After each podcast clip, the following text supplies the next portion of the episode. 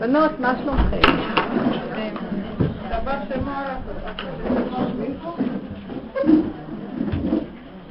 על מה חרבה ירושלים זה הנושא שלנו. אה, זה כמובן, זה לא עניין של ירושלים. על מה חרב אותו כוח שמחיה את הנפש היהודית. אנחנו כמובן לא ניזונים כמו כל אומות העולם, בכוח הטבע. אנחנו ניזונים, ניזונים מאיזה כוח שהוא, כמובן, כמו שאנחנו אומרים, ברוך הוא אלוקינו שבראנו לכבודו והבדילנו מן הטועים ונתן לנו תורת אמת וחיי עולם נטע בתוכנו. אנחנו ניזונים מכוח אחר בבריאה, מהכוח של עצמותו יתברך ממש, של השם יתברך. ומה קרה בעצם, כשאנחנו אומרים על מה חרבה ירושלים, אנחנו אומרים על מה בעצם חרבנו. אנחנו הבחינה של ירושלים. הנפש שבאדם זה הבחינה של ירושלים. מה זה הנפש שבאדם? הגוף מעניין אותו פעילות, והנפש מעניינת אותה הוויה, מציאות הוויה. המציאות של הקיום, של החיות האלוקית. זה הנפש היהודית.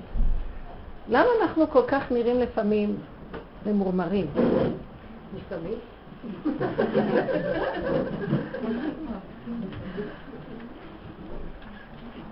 תראו, בסך הכל, אומות העולם, יש להם מציאות של טבע, והם שמחים בזה שיש להם טבע, יש להם מכונית, הם שמחים בה.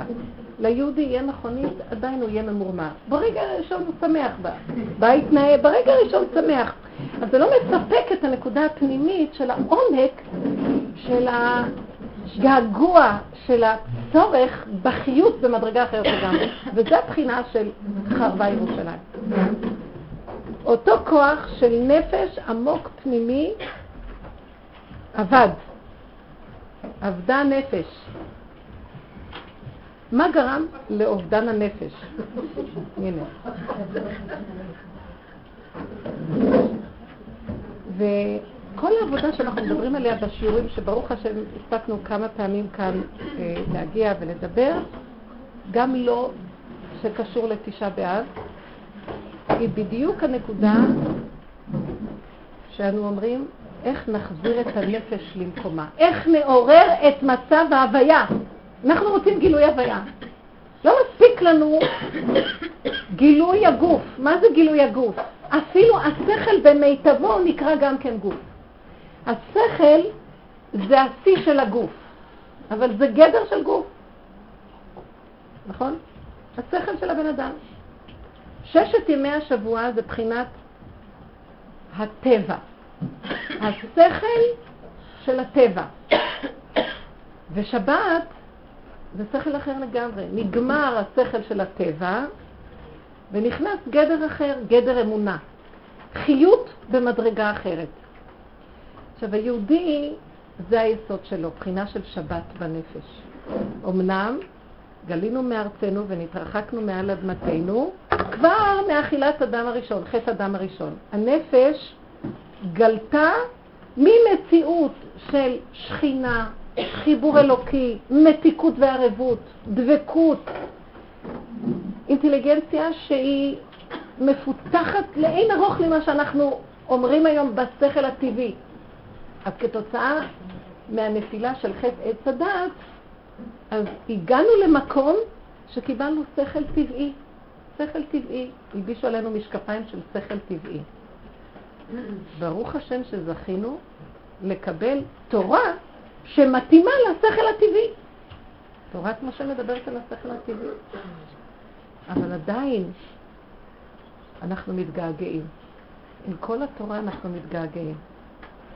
התורה מרככת את המצב של הטבע, אבל היא גם כן עובדת בטבע.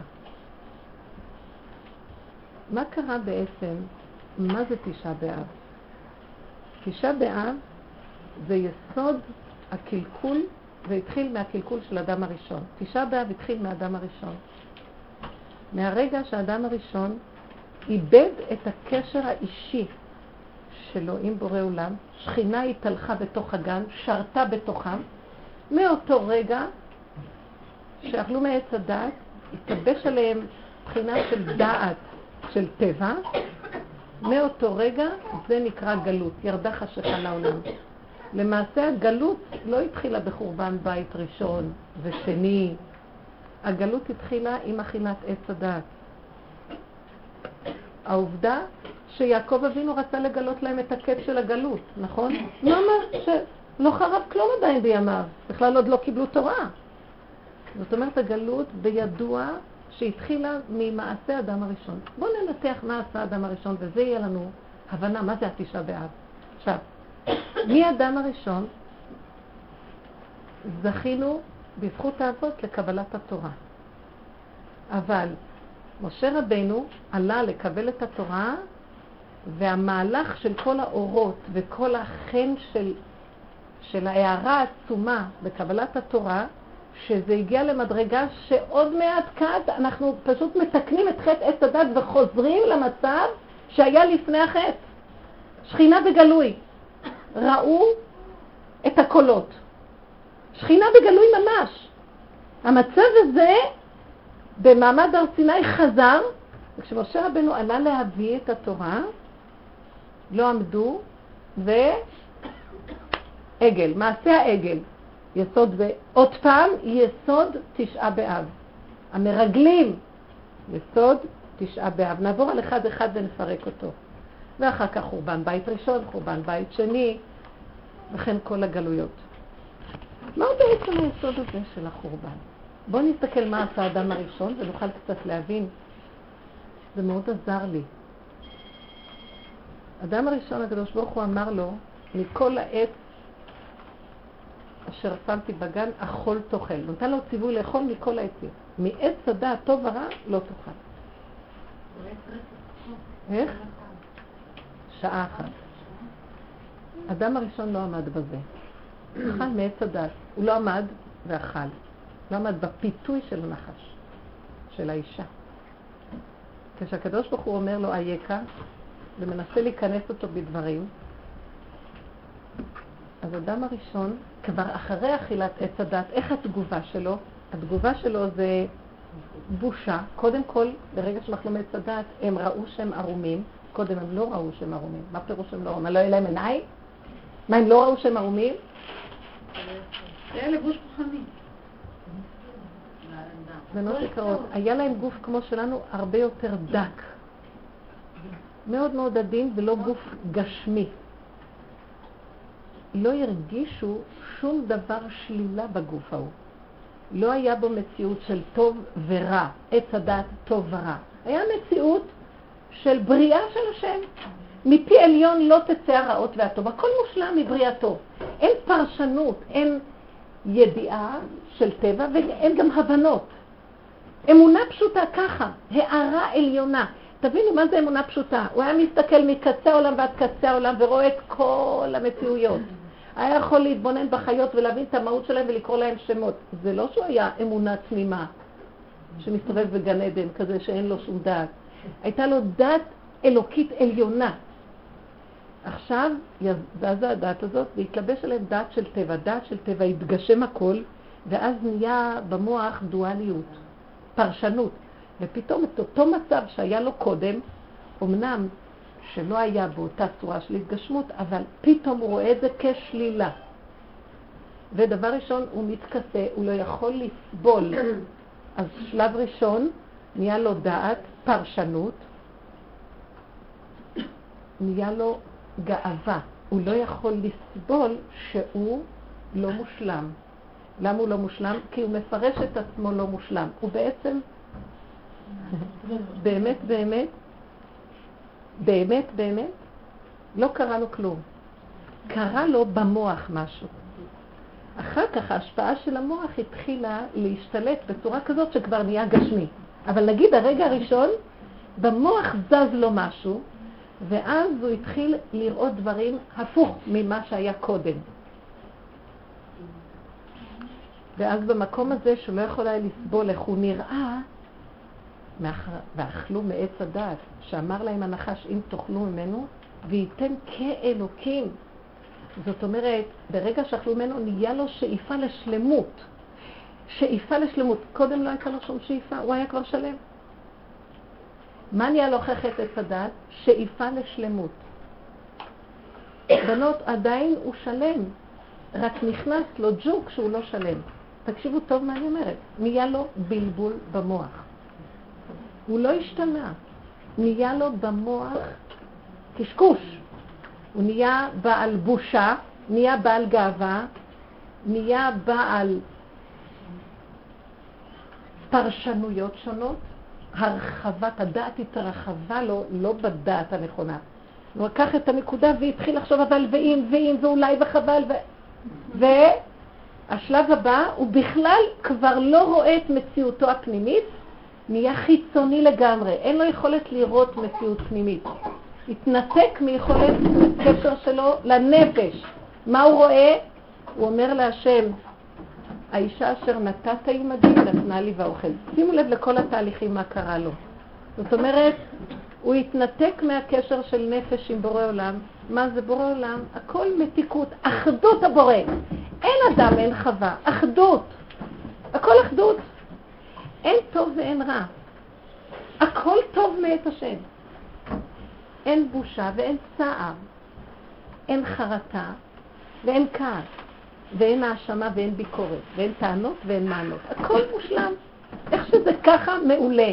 אמונה. מה קרה מיד אחרי שאכלו? התלבש עליו איזה מין משקפיים כאלה שדרכם הוא רואה את העולם. בלבולים, אפשרויות. למה בלבולים? כי אם יש עכשיו שתי אפשרויות, אז הוא כל הזמן לא יודע מה לעשות. הוא בין זה או בין זה. אולי ככה, אולי לא ככה. עכשיו, אם הוא רואה את הדבר והוא לא יודע אם כן או לא, אז צריך עכשיו להתרחב בפרשנויות. עכשיו הוא כבר לא רואה את עצמו בפנים בכלל, הוא רק רואה את אשתו. אשתו גרמה לו. עכשיו רגע, אני ממשיכה הלאה. במהלך הזה השם מחפש אותו, אייכה, אז מיד הוא עונה לו לפי המשקפיים החדשות. הוא מתכסה, מתבייש, מצטדק, מתרץ, מכסה את עצמו ומאשים את השני. שמתם לב מה קרה עכשיו? השם עדיין אומר לו, העץ אשר ציוויתיך לבלתי יכול אחת, מה השם לא רואה? הוא עוד מחכה בורא עולם למשהו. למה השם מחכה? להודות באשמה.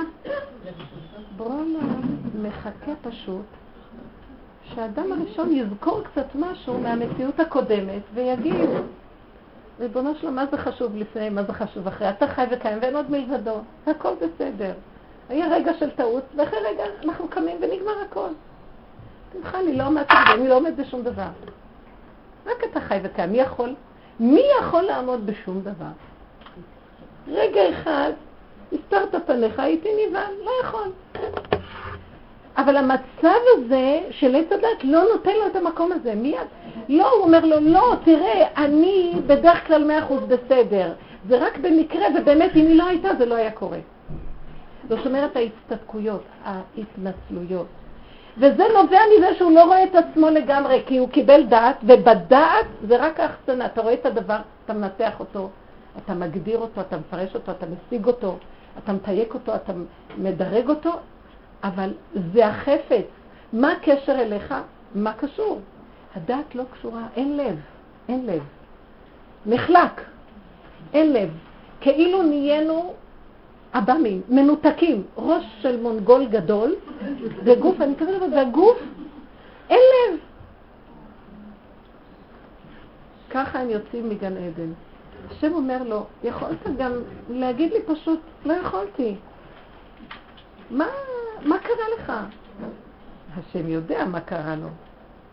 אבל האדם הראשון גם לא יכול היה אפילו להגיד מה הייתה הבעיה שלו. היה צריך להגיד לו, אכלתי מעץ הדת ותראה מה קרה לי. השתנה לי המוח, ועכשיו אני חושב שאני מציאות, וישר יש לי בושה, וישר יש לי זה ויש לי זה, ואני לא יכול להודות על האמת. מה קרה באכילת עץ הדת? גם את זה הוא כבר לא זכר. אתם מבינים מה קרה הניתוק? מה אתם מסתכלים עליו? כאילו, אני זוכרת? אנחנו זוכרים? כמה אנחנו צריכים לדבר עוד פעם, עוד פעם, עוד פעם. מה זה אמת? כמה שלא נדבר, עוד פעם נתחיל את השיעור, כאילו לא... נמחק.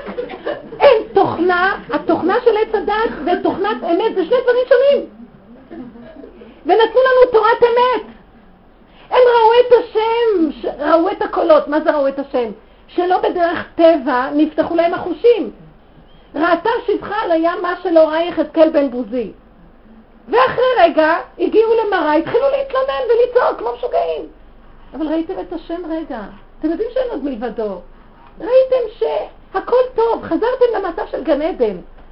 אז רגע, לא זוכרים. תוכנה של עץ הדעת. ישנים! זה נקרא חורבן, זה נקרא תשעה באב. אבל זה היסוד. שימו לב. אני משתגעת, אני אומרת, חטא העגל. משה רבנו נמצא שם לידם. אתם לא יודעים איזה אור זה משה רבנו. אור של שבעת הימים, מתהלך בתוכם. הם שמעו את הקולות. רגע הוא הלך, רגע באופן, בוא נגיד טכני מסוים, להביא. לא עומדים בזה, מיד. נשכח, שכחה. ואז הם מחפשים, פחד, פחד, אין אחיזה, מחפשים משהו לכסות ולעשות אמצעי בינתיים כדי שיהיה להם איזה אחיזה. זה נובע מאין זיכרון של הקדושה. הבנתם? אין, אין אפילו זיכרון, לא נדבר שחיים את הקדושה, אין את הזיכרון של הקדושה. המרגלים.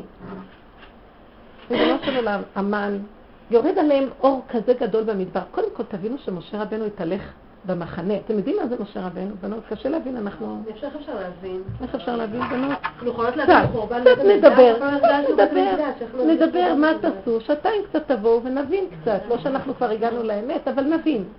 זה אור עצום שמתהלך, ולא רק אור של משה רבנו, זה השפיע על כולם.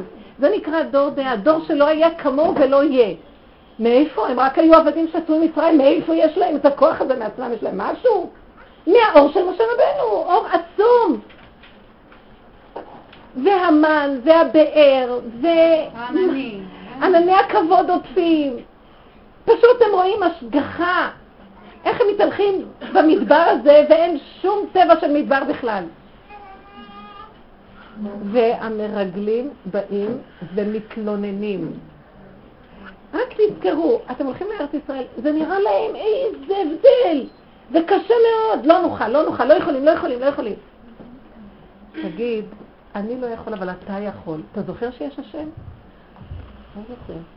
זאת אומרת, יכולים ללמוד. הם ישבו ושיננו במדבר והם נקראו דור דעה. לא היה דור כל כך גדול בדעת כמוהם. יצאו רגע מהספר, לא היה גם ספר, שיננו, יצאו למציאות אחרת, בזמן הניסיון ראו את הענקים, את הערבים פה, נבהלו מהם. מי הם בכלל? מי הם בכלל?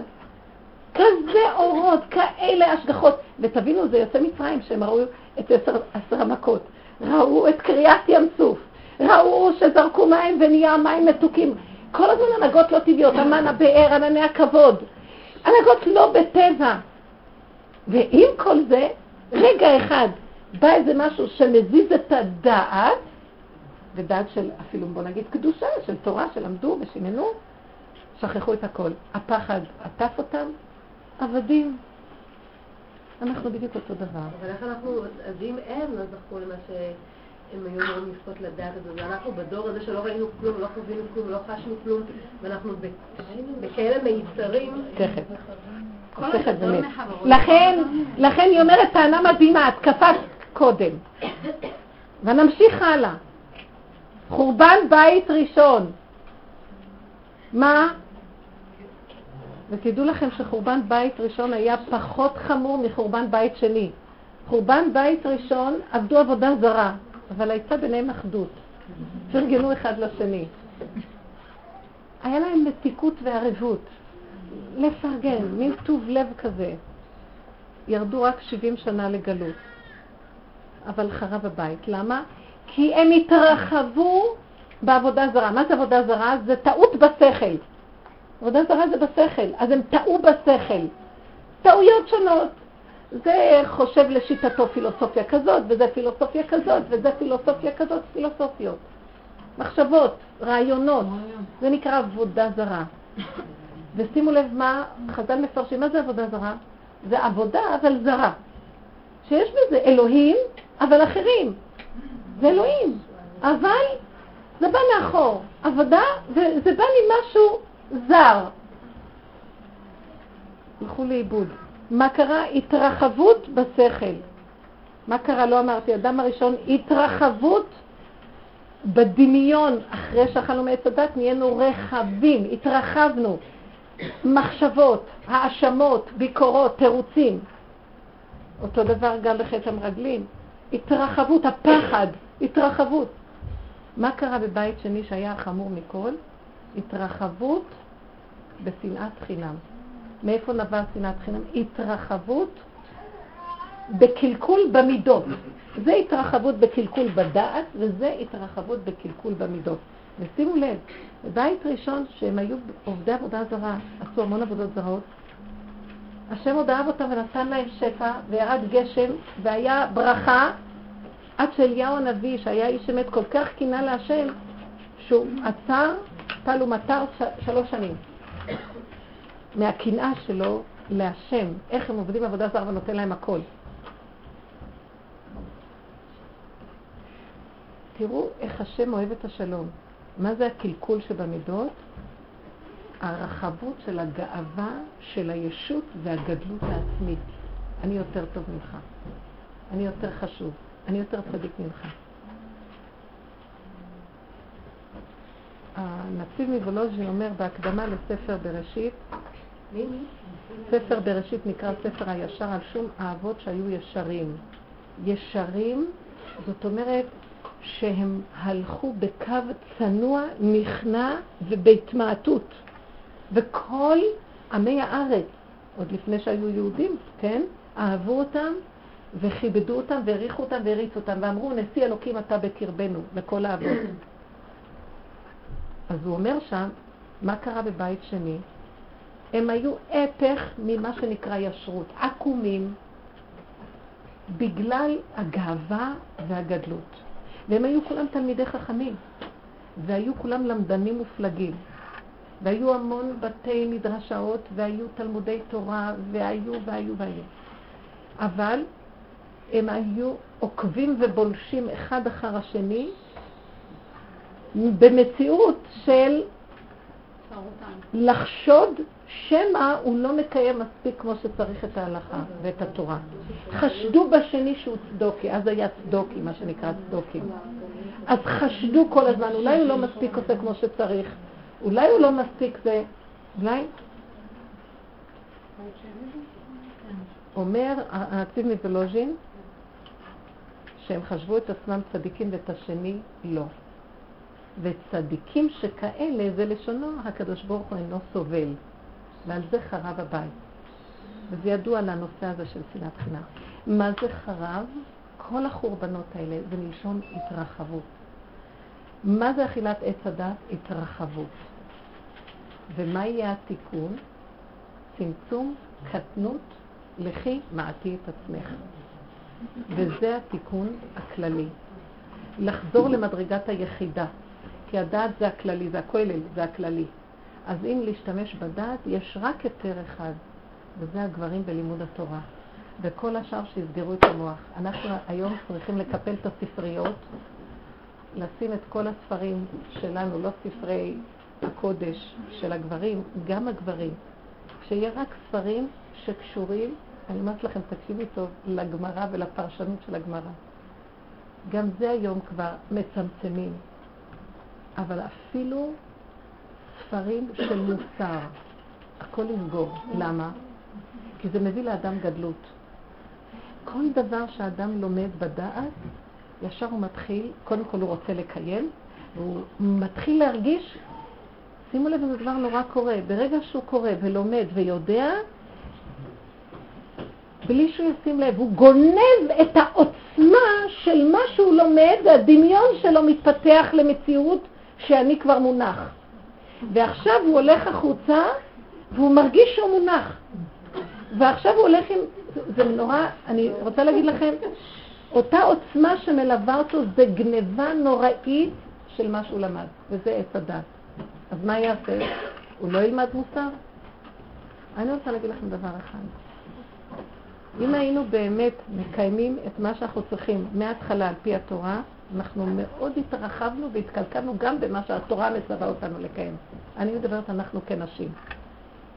לא היינו מגיעים בכלל להצטרך לקרוא שום ספרי מוסר ושום דבר של דעת. היינו צריכים להיות רק במצב של מתוך עבודה פנימית של המידות בפשטות ועבודת האמונה, זה כל התיקון כולו. הלכנו על העניין של הדעת ללמוד, ואז האני של האדם, ההתרחבות שלו בתחושה עצמית, שהוא הרוחניות, תדעו לכם שהרוחניות זה הסכנה. ההתרחבות של האני ברוח. רוח זה רחבות, כי את לא יכולה למדוד איפה רוח היא מתרחבת. וזה בדעת. וזה הסכנה המאוד גדולה.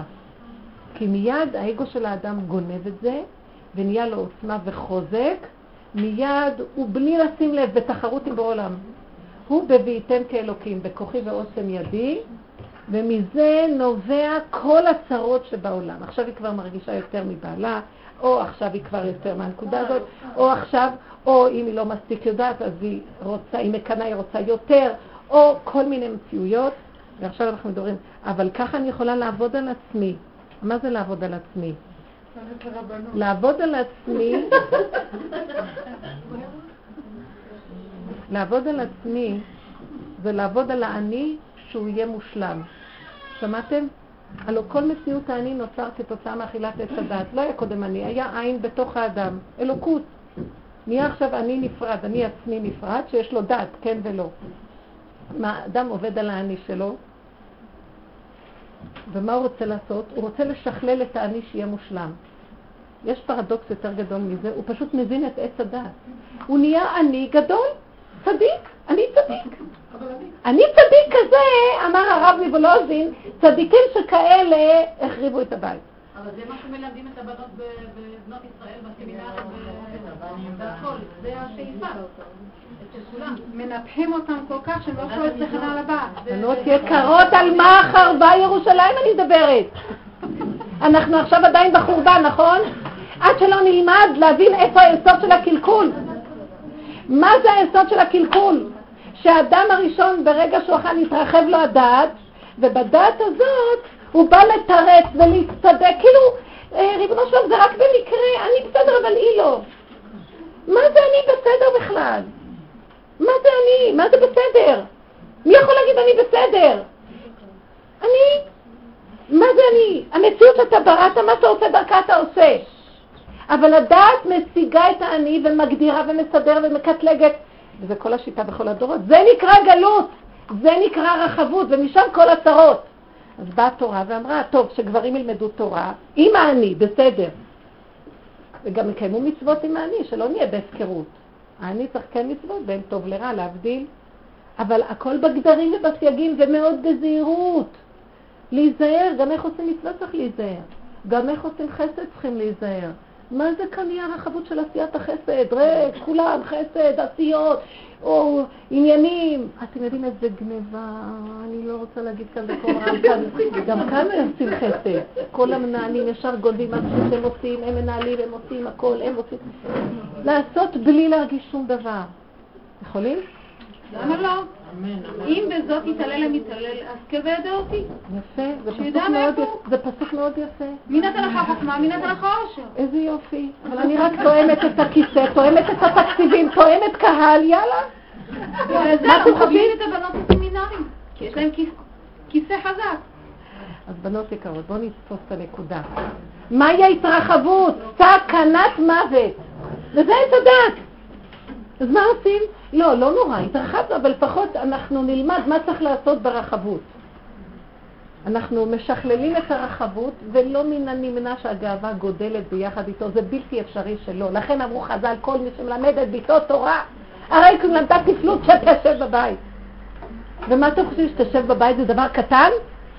שתשב בבית, ואם היא תתבונן בעצמה כל רגע במידות, בצבעים, ותראה איך הגאווה רוצה לצאת, איך היא נכנסת פנימה עוד פעם, איך הרחבות שלה בכל דבר, תתבונן במידות שלה ותראה כמה עבודת השם יש בתוך החיתול, כמה עבודת השם יש בתוך הסיר, כמה עבודת השם יש ביני לבין הילד שעכשיו אני רוצה לפרק לו את האוזניים. ואני מתאפקת ואומרת, ריבונו שלום, זה הקו שלי, זה, זה רחבות של הדמיון שאני משהו והוא לא. שקר. אתה רק דרכו מראה לי את עצמי, ופה הנה יסוד החטא מתרחב, אז תחזיר אותי אליך. מה אמר השם לאדם הראשון? יכולת רק להגיד לי שאתה לא יכול. ובזה הכל היה מסתדר. מודה ועוזב ירוחם, הוא מכסה פשעיו לא יצליח. על זה בא דוד המלך, 70 שנה האדם הראשון נתן לו, כי האדם הראשון ראה את כל האנשים, ראה את, הד... את דוד המלך, נשמע דוד המלך, הייתה צריכה להיות נפל. אמר, זה חבל עליו. הוא בעצם היסוד... רגע, מה, אני לא שמעתי, סליחה, מה אמרת? שמה היא נפל להיות נפל? דוד המלך. אדם הראשון צפה וראה את כל הדורות, הוא ראה את נשמת דוד המלך, מה הוא ראה? שהוא כל כך התלהב והתנדב 70 שנה לתת לו מחייו. הוא אמר, מה שאני קלקלתי הוא יכול לתקן.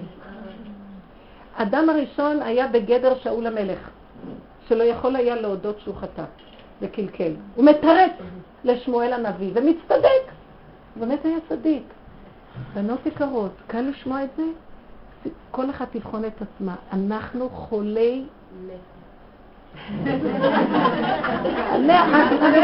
חולי הצטדקות. אתם יודעים מה זה חולי הצטדקות? אני רוצה לדבר על הנקודה הזאת. מה זה חולי הצטדקות? כל הזמן את מתנצלת, הייתה לי סבתא עליה שלום, צדקת עולמית, בת 93. כל פעם שהיינו באים לבקר אותה, הייתה אומרת לנו, הנה את רואה מתוקה שלי, מה אני עושה שעוד לא מתתי? היא הייתה מתנצלת שהיא עוד לא מתה. למה אני חיה כאילו? מרוב שהיא בעלת ענווה והכנעה. אז אתם לא מבינים איזה נחש היה שם. מה זאת אומרת את מתנצלת שעוד לא מתת? ולנו זה נראה, מצטדקים על כל דבר כאילו... סליחה, מישהו שואל אותך? כמה תחי, כמה לא תחי? אני לא באה חלילה עליה שלום, ושיהיה לעילוי נשמתה. אני מדברת על הנקודה, הבעל עוד לא אמר לך מילה ישר, את, אבל מה אתה, אבל מה אתה רוצה? את מאוינת! השכן עוד רק שם את זה, ישר את עונה ומגיבה. הילד הזה, אז את ישר מתפרצת. כל זה נובע מאותו חטא. את לא יכולה להגיד, נכון, אתה צודק, לא הולך לי. אתה צודק, נכון. בא האדם הראשון, לא יכול היה להודות. בא דוד המלך, והודה. והוא תיקן את אדם הראשון. הוא היה האדם הראשון, ובת שבע הייתה חווה, בגלגול, ככה אמרו חז"ל, והוא אמר, שבא אליו נתן הנביא, חטאתי להשם. כי פשעי אני אדע וחטאתי נגדי תמיד. הוא לא רק אמר חטאתי הפעם, הוא אמר, זה נובע מזה שאכלתי מעץ הדת, ועץ הדת כל הזמן חושב שהוא מציאות, אז הוא כל הזמן מתנצל, למה הוא לא כאלוקים לפחות? כי זה כל השיטה של אכילת עץ הדת, וייתם כאלוקים. וזה יסוד של כל הקלקולים והרחבות. אתה אלוקה? אין נותנים בדו. תוריד ראש. כי לא מרובכם חשק בכם השם, כי אתם המעט מכל העמים. זאת אומרת, אם השם אהב אותנו לעומת כל האומות, כי לנו יש ביסוד הפנימי את היכולת להגיד אנחנו לא יכולים, קטנים. אז למה אנחנו לא משתמשים בזה?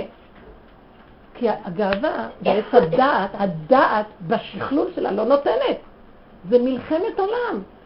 שימו לב מה קרה בדור הזה שבנות משכילות וכולנו זה המון מריבות, המון בעיות שלום בית. יש המון גירושים. ואני מדברת על אנשים משכילים ביהדות מן השורה הראשונה. אז איך זה קורה? כי זה לא השכלה של השם. הון ועושר נחלת אבות ומהשם אישה משכלת.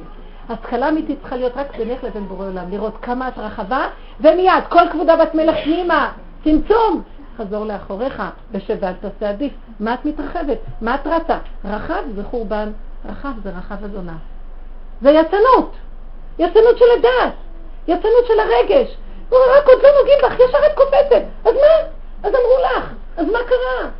השם רק אמר לו, אייכה, ישר הוא מתחיל להתנצל. מה קרה? אבל זה אחרי חטא עץ הדעת. אתם מבינים מה קרה בעץ הדעת? זה יסוד החורבן, חרב הבית. רחבות של אני, כל אחד חושב שהשני יותר גרוע ממנו והוא יתקן את השני על ידי מוסר והשקפה ועל ידי האשמות והתכות דברים וביקורות וזה אנחנו בדיוק אותו דבר. תראו, כמה שנים היינו בגלות, כמה עברנו וחזרנו ואנחנו עדיין באותו קלקול. ונבהלתי, כי אם ירד בית המקדש, בטח נחריב אותו עוד פעם. אם יהיו סמינרים עוד פעם. אני לא צוחקת, בנות, חלילה, אני אומרת, אני לא באה להגיד ביקורת, אני באה להגיד עובדות פשוטות. זה היסוד של הקלקול. זאת אומרת, אם אנשים לא יתפסו את עצמם וילמדו איפה הקלקול מונח, אין סיכוי בכלל לגאולה.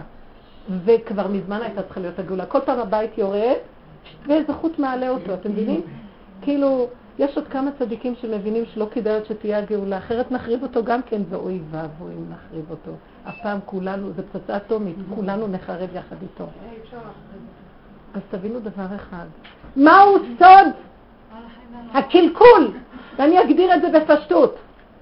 סוד הקלקול זה שהבן אדם לא מוכן להודות שהוא פגום. אני פגום? אתה פגום. בנות יקרות. אני אגיד לכם מה זה פגם. פגם, אני מפרש את זה ככה, פגם. ברגע שהקדוש ברוך הוא ברא בריאה, איך הוא ברא אותה? במאמר נבראו. השם אמר וזה נהיה. ברוך שאמר והיה עולם. אז הפה של השם, מה שאפשר, אי אפשר להשיג בדעת, אמר, ועכשיו מה שנהיה זה גם פה של השם שיצא ממנו, אז זה כבר לא הפה, זה מה שיצא מהפה של השם. עכשיו, השם זה השלמות, יסוד היסודות, וממנו יצא בריאה. אז הייתן אומרות שהבריאה היא לא כמו השם. בפרשת קדושים אנחנו אומרים, קדושים תהיו כי קדוש אני.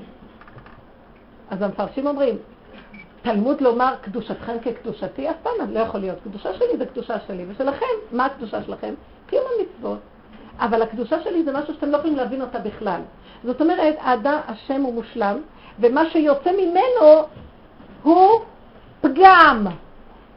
זה כבר לא מושלם. בקיצור, תבינו מה זה יסוד הפגם. שהוא נאצל מן המושלם, אבל הוא כבר לא אותו דבר. הוא הנברא, הוא לא הבורא. מבינים? למה אני מתהלך כאילו אני לפחות איזה בורא קטן? כי זה אכילת עץ הדת, וייתם כ, כאלוקים, כף הדמיון, אני מדומיין. והאומנם כל הבריאה הזאת נבראה כדי לזכות אותנו בבחירה, השם אמר ככה, אה, אז אתם רוצים להיות כאלוקים? בבקשה. עכשיו תוכיחו שאתם יכולים להיות כאלוקים. תקענו את עצמנו עד הסוף. ובאמת, מה אני רוצה להגיד לכם מה קרה לנו, אכלנו מעץ הדת, אמרנו וייתן כאלוקים, והשם כזה חכם. הוא אומר, יופי, נו, תשתדלו עכשיו, אני לא מפריע לכם, תריצו אותה, ששת אלפים שנה. אנחנו סוחבים את השק הזה, ונראים כל כך, אני מסתכלת על בני אדם, בנות אהובות. כל הזמן יש לי את התמונה, אני מסתכלת על בני אדם, אני אומרת, כמה אנחנו עלובים. כל היום אני רואה כמה אנחנו עלובים. רק, לח... רק להשקות את, ה... את עצמי, אני צריכה לעשות תנועה כזאת גסה ולהביא את זה לפה. בדבר כזה אני ישר רואה, למה שאני אשים בכלל, אם אני הייתי באמת במדרגה אלוקית, המים היו באים עד אליי, מה אני צריכה גם לעשות ככה? אני רוצה לפתוח קופסה, כמה אני צריכה להתאמץ? צריכה לעשות משהו, כמה צריכה להתאמץ? קשי יום, אין לך את הטיפה של משהו שאת רוצה לאכול, כבר כולך רועדת. חסר לך איזה דבר, את מתחילה לצרוח. את רק, תראו איזה עלוב הבן אדם, ו... אבל המציאות האמיתית שלו בכלל לא נוגעת לו בדעת שהיא מרחפת, והוא מדומיין שהוא כמו אלוקים. הוא כמו אלוקים. אני אומרת לכם, כזה קומדיה עוד לא הייתה. כל כולו אפוס, כל כולו רגע אחד אין לו משהו, רואים מי הוא באמת. ישבו במדבר המרגלים דור דעה, רק קצת התרחקו ונכנסו לארץ ישראל, שיקשקו. וכל הגויים, שמי הם בכלל? הם לא, הם לא ראו כהוא זה וכטיפה בכלום ממה שעם ישראל ראה באלוקות. ואלה מפחדים מאלה. מדומיינים, מדומיינים, דמיון, והיום זה מתגלה, כולם חולים. 80 אחוז הם לוקחים כדורים, קראתי מאיזה... זה. כולם, היום כבר יש בדיחה, אנשים כאילו אומרים, נו, תיקח פרוזק, זה כדאי לך. לא אומר לו, לא, אה, אה, יש עוד כל מיני כדורים, לא זוכרת. תיקח את זה, זה יותר טוב, ומתווכחים מה יותר טוב, אבל כולם לוקחים. פעם היו מתביישים לגלות שלוקחים משהו. הבני אדם, הדמיון יוצא, הכל יוצא, היום השקרים יוצאים בגלוי. ועוד, אתם יודעים מה? אנחנו עוד מתגאים שפרוזק יותר טוב מווליום. גם על זה נתגאה. בית משוגעים. בית משוגעים. אז שנראה. ומה רק נראה? שנראה ונחיה את הסכנה שאנחנו מתרחבים. במקום מה? תישארו בפגם. מה זה להישאר בפגם? ואת זה השם נראה לדוד המלך. ודוד המלך הקים עולה של תשובה. ואין נגאלים רק בתשובה. ואליהו הנביא יבוא ויראה לנו מה לעשות, איזה תשובה אני צריך לעשות, ואיזה תשובה אני צריך לעשות. אז עד אז לא נעשה תשובה? הנה זה עכשיו, מה את חושבת? הנה אליהו הנביא מדבר אלייך. אני המדומיינת הכי גדולה כמובן.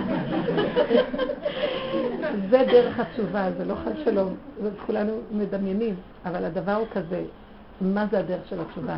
שזה כתוב בספרים, שאליהו נותן אותה, דוד המלך נתן את התשובה הזאת. דוד המלך, כל התשובה שלו באה מזה, איפה שהוא הרים את הראש, השם השכיב לו את הראש. עוד פעם קצת רצה להרים את הראש, הוריד לו את הראש. עד שהוא אמר, ראש באדמה זה טוב. ואז הוא ראה שם אור מאוד גדול. והוא אמר, נכון, למה אני לא יכולתי להגיד, איך שזה ככה זה טוב, מה יש? למה אני מאוים לא יכול להודות שאני לא כלום? למה אני לא יכול להגיד, נכון, אתה צודק, אחי? למה אני לא יכול להגיד, אם היית יודע, רק אני פי שלוש יותר גרוע ממה שאמרת לי? אנחנו מתים מפחד שיגלו שאנחנו לא מציאות. אתם מבינים את זה? שוכבים על איזה דמיון, ותדעו לכם, זה השורש של כל המחלות. כמה פשוט לבוא ולעשות בדיחות מהכלום שלי. זה בריא בנפש. נכון. מותק נכון. זה עץ החיים, לא? זה עץ החיים. אבל זה קשה, זה לא, זה הרגשה לא נעימה כשעולה לך. כאילו, הדברים הלא טובים הם לא, באמת לא נעימים. בשביל להגיע למקום הזה צריך לעשות ניתוח. בבשר החי. וזה החיים של דוד המלך. השם הראה לו ש... מה זה השם הראה לו? איך, איך מביאים... אני רוצה לשאול, מה קרה לדוד המלך שהגיע למקום הזה? לא היה יום שלא עברו עליו כמה ביזיונות וחרפות וכישלונות ולוזריות עד שהוא הגיע למקום שהוא אמר, אם כן, למה לי בכלל להתאמץ לקום? טוב לי להיות נפול וזהו. אבל שימו לב מה קרה. לפני עץ הדת לא היה למעלה ולא למטה, ולא היה גבוה ולא נמוך, ולא מוצלח ולא... כישלון. מה ההפך מוצלח? כישלון. אבל דעת מפרשת שזה כישלון וזה לא טוב. לא חסר כלום. מי אמר שלמטה זה רע ולמעלה זה יותר טוב? בכלל, מי אמר שיש למעלה ויש למטה? שימו לב שזה הדמיון האופטי בדעת של הבן אדם אחרי שהלביש לו את המשקפיים. באמת, באמת, אין זמן ואין מקום. קרב יום שהוא לא יום ולא לילה. אין יום ואין לילה. באמת, בבריאה יש מצב של יום ולילה. אבל מעבר לבריאה, במצב של הגאולה, הבן אדם, בוא נגיד, יש יום ויש לילה. היום אנחנו אומרים, היום זה טוב, והלילה זה לא טוב, נכון? לילה. מי אמר? יש יום ויש לילה. מה ההבדל? יש איש ויש אישה. איש הוא ככה ואישה הוא ככה. נכון, היום אנחנו אומרים, האישה אין לה זכויות כמו שיש לאיש. כי זה גם בעולם התורה, בגלל שיש לנו תיקון לתקן את עץ הדת. אבל לעתיד לבוא יהיה אור הלבנה כאור החמה. זאת אומרת, המציאות שנחזור למצב שאין יותר טוב פחות טוב. כולם אצל השם שווים, כולם הבנים של השם, רק יש תפקידים שונים. יש יום ויש לילה. יש איש ויש אישה, וכל אחד שונה, כי יש הרבה אפשרויות לפעול ולעשות דברים בעולם. רק אין ערך יותר לאחד או פחות לאחר. אין פרשנות של העדפה כזאת או כזאת, וזה הקלקול של עץ הדת. וכשאדם, כשדוד המלך הבין שאם באים לו ניסיונות, אז מה את אומרת? זה לא נעים, ישר היא אמרה, זה לא נעים, נשברים, נכון? רק רגע, רק רגע, אמרת נשברים? קשה? זה לא הרגשה נעימה, מאיפה זה בא המחשבה הזאת? מעץ הדת שמפרשת שעכשיו זה, זה לא טוב. לא, זה, זה לא טוב. באמת, אם תגידי, אם זה קרה, אז ככה זה צריך להיות. אבל כשאת כועסת זה הרגשה לא נעימה. זה השלמה. הרגשה כאילו... נניח שלרגע כעסתי. רגע, בדיוק. נניח לרגע כעסתי. השם שלח איזה סיבה והתעורר לי כעס. כן. אם אני הייתי בעבודה הנכונה, לפרק את הרחבות של הדת, מיד הייתי אומרת, תזהרי, תזהרי, תזהרי, תסגרי, כאילו כלום לא קרה, די, כעסת, שנייה נגמר. לא, היא אומרת, אוי, כעסתי. למה כעסתי? ומה יהיה? אולי מחר עוד פעם. וגם שלשום, וגם אתמול, וכל החיים, וזה בגללו, וזה בגללה, ואז נהיה חכי, עכשיו תגידי לי, מי עשה את זה? בורא עולם. לא. לא. לא בורא עולם. הדמיון והרחבות, השם שלח, מה השם כן? הוא שלח סיבה. תקשיבי עד הסוף. הוא שלח סיבה. השם שלח סיבה. לבדוק את האדם. אם הוא יתרחב, אם האני שלו יקום וירצה להיות אלוקות, או הוא יגיד, "אה, סכנה, סכנה, ויו, ויו, ויו, סכנה, ריבונו של עולם, דוד המלך, רק ראה בניסיון הוריד ראש, כי הוא ראה שיתנו לו עוד מעט מכה, אז במילא לא כדאי, הוא הקדים להוריד ראש. וככה הוא חי, והתגלה לו אור מאוד גדול, אמר, אה, אם כן שום דבר לא בעיה, זה אני בהתרחבות שלי הבעיה. מי אמר? שחי ויעבור. מה הבעיה? ההתרחבות של הדמיון. השם שלח סיבה, נסיבות, סיבות. את לוקחת את זה, האגו, ומתרחב. מי שעובד נכון ומתבונן, אם יש לו את הדרך לשוב, מיד הוא שב להשם, הוא אומר, אה, אבא, זה אתה שלחת, אתה מנסה אותי, מה אתה רוצה ממני? לבחון אם אני הולך על עץ הדעת, או אני חוזר מיד ומחזיר לך. גמרנו כבר ששת אלפים שנה ואנחנו עוד משתכללים בעץ הדת? עד מתי? אולי נחזיר את זה כבר לשורשו, נגמר. לא, אנחנו עוד יושבים בכיסא לרוחב עם הכתר הדמיוני על הראש, ועוד ממשיכים להתרחב. מתי אתם חושבים תהיה פה גאולה? רק כשנחזיר את המציאות הזאת להשם. לא יהיה. איך? לא יהיה. לא יהיה. כי אין הרבה שיעורים כאלה, ואנשים לומדים לזה. את יכולה? נגמר. אדם אחד יכול? מי האדם הראשון היה אדם אחד, ותראי מה קרה בעולם. אותו דבר, תיקון אחד וזהו. אישה אחת שתעשה את זה. שמעת אותה אומר? התירוץ הזה אין הרבה שיעורים. לא את זה. תקשיבי, את- אתם יודעים מה? זה טענה של עץ הדעת. נכון. צריכים ללמוד. בנות, את שמעת? כן. יותר אין- כלום בעולם. את שמעת, לכי הביתה תעשי. אתם לא מבינים, רגע, מה אני מדברת? תרדו מעץ הדת, עץ הדת זה זמן ומקום ואנשים ויש כולם ואיך כולם, מתי ניגאל. תקשיבו עד הסוף, אל תעצרו אותי, אני לא מרשה. ומה זה עץ החיים? יש נשימה אחת, יש הרגע. את שמעת, את תעשי, שלום, לכי הביתה, נגמר. יש עוד רגע ועוד רגע ועוד רגע. מה אכפת לך מכולם? אתם יודעים שאין כלום בכלל? אין כולם. יש רק אדם ראשון אחד. ויש לה- וחווה אחת. הכל בשאר וריאציות שלהם. זה הכל, מה קרה? ואת הראשונה. אבל את אמרת שנאת חינם זה ידע את כולם לכף טיפוס, זה ערבים זה לזה, יש ערבות של עם ישראל. אין מצב שאני אעבוד לבד וכל עם ישראל ייכנס לתוך המעגל. עכשיו מה שהיא אומרת, שמעתם? כן. זה דעת. לא, את לא. אני אם לא הייתי בדעת, זה רחבות של דעת שהיא יודעת שיש עם ישראל. אם היית גרה במערה 50 שנה, היית יודעת שיש עם ישראל? לא. תחשבו בנות יקרות, תתחילו להבדיל בין הדעת לבין המציאות. אתם יודעים שבמציאות אין כלום, אתם יודעים מה זה המציאות? המציאות זה עכשיו. אתם יודעים מה זה עכשיו? עכשיו את פה ואת שומעת אותי ואין יותר כלום. מה אכפת לך מכל העולם? אה, היא עולה לדעת, שמתם מה קרה? היא עכשיו שומעת, ישר אומרת, אבל, כולם, ומתי יהיה? לא יהיה גאולה. זה דעת וזה גלות, ולעולם לא תהיה גאולה ככה. אין דעת, אין זמן, אין מקום. יש הרגע ואת. וזה נקרא התיקון הכללי, וזו עבודת האישה. לכן אמרו חז"ל לאישה, כנסי פנימה ותעשי עבודה בתוך בית בשקט. את לא רואה אנשים, לא אכפת לך מכלום. כלום. הלכנו לאיבוד, אתם לא מבינות? הלכנו לאיבוד. אנחנו רואים המון אנשים, המון המון המון, בנות לא יכולות להתחתן רווקות, כי הן רואות המון, המון בחורים. מה זאת אומרת הן רואות? הן רואות ברחוב עוד בחור ועוד, חושבת אולי זה, ואולי זה, ואולי ההוא, ואולי ההוא. אם היא הייתה בבית, לא הייתה רואה כלום, מה שמביאים לה עד הבית, זה מה יש. טובת נוח, יש אדם אחד רק. אתם לא מבינות מה קרה לנו. הדת מבלבלת אותנו עד מוות, זה הכל. וזה עץ המוות. הוא אמר, אם ביום אוכלכם ממנו מות תמותון. אתם יודעים מה אצלכם את המוות. ומה זה הגאולה? זה חיות, זה חיים. חי, חי יודוך. מי זה שיכול להודות להשם? מי שחי כמו השם. מי זה שחי כמו, ש... כמו השם? מי שהמית את עץ הדת, הוא חזר להיות כמו לפני עץ הדת, השם והבן אדם היה דבר אחד. אז כל העבודה של הגאולה זה לסגור את המוח.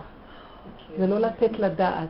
ועוד פעם ועוד פעם, ותדעו כמה קשה הדבר בגלל שהרחיבו לנו את הדעת בדורות האחרונים, ההשכלה, וכל הסממנים החיצוניים, גם במחנות שלנו, עד שזה כבר הופך להיות לתקן את המציאות הזאת, לראות את העיניים אחורה.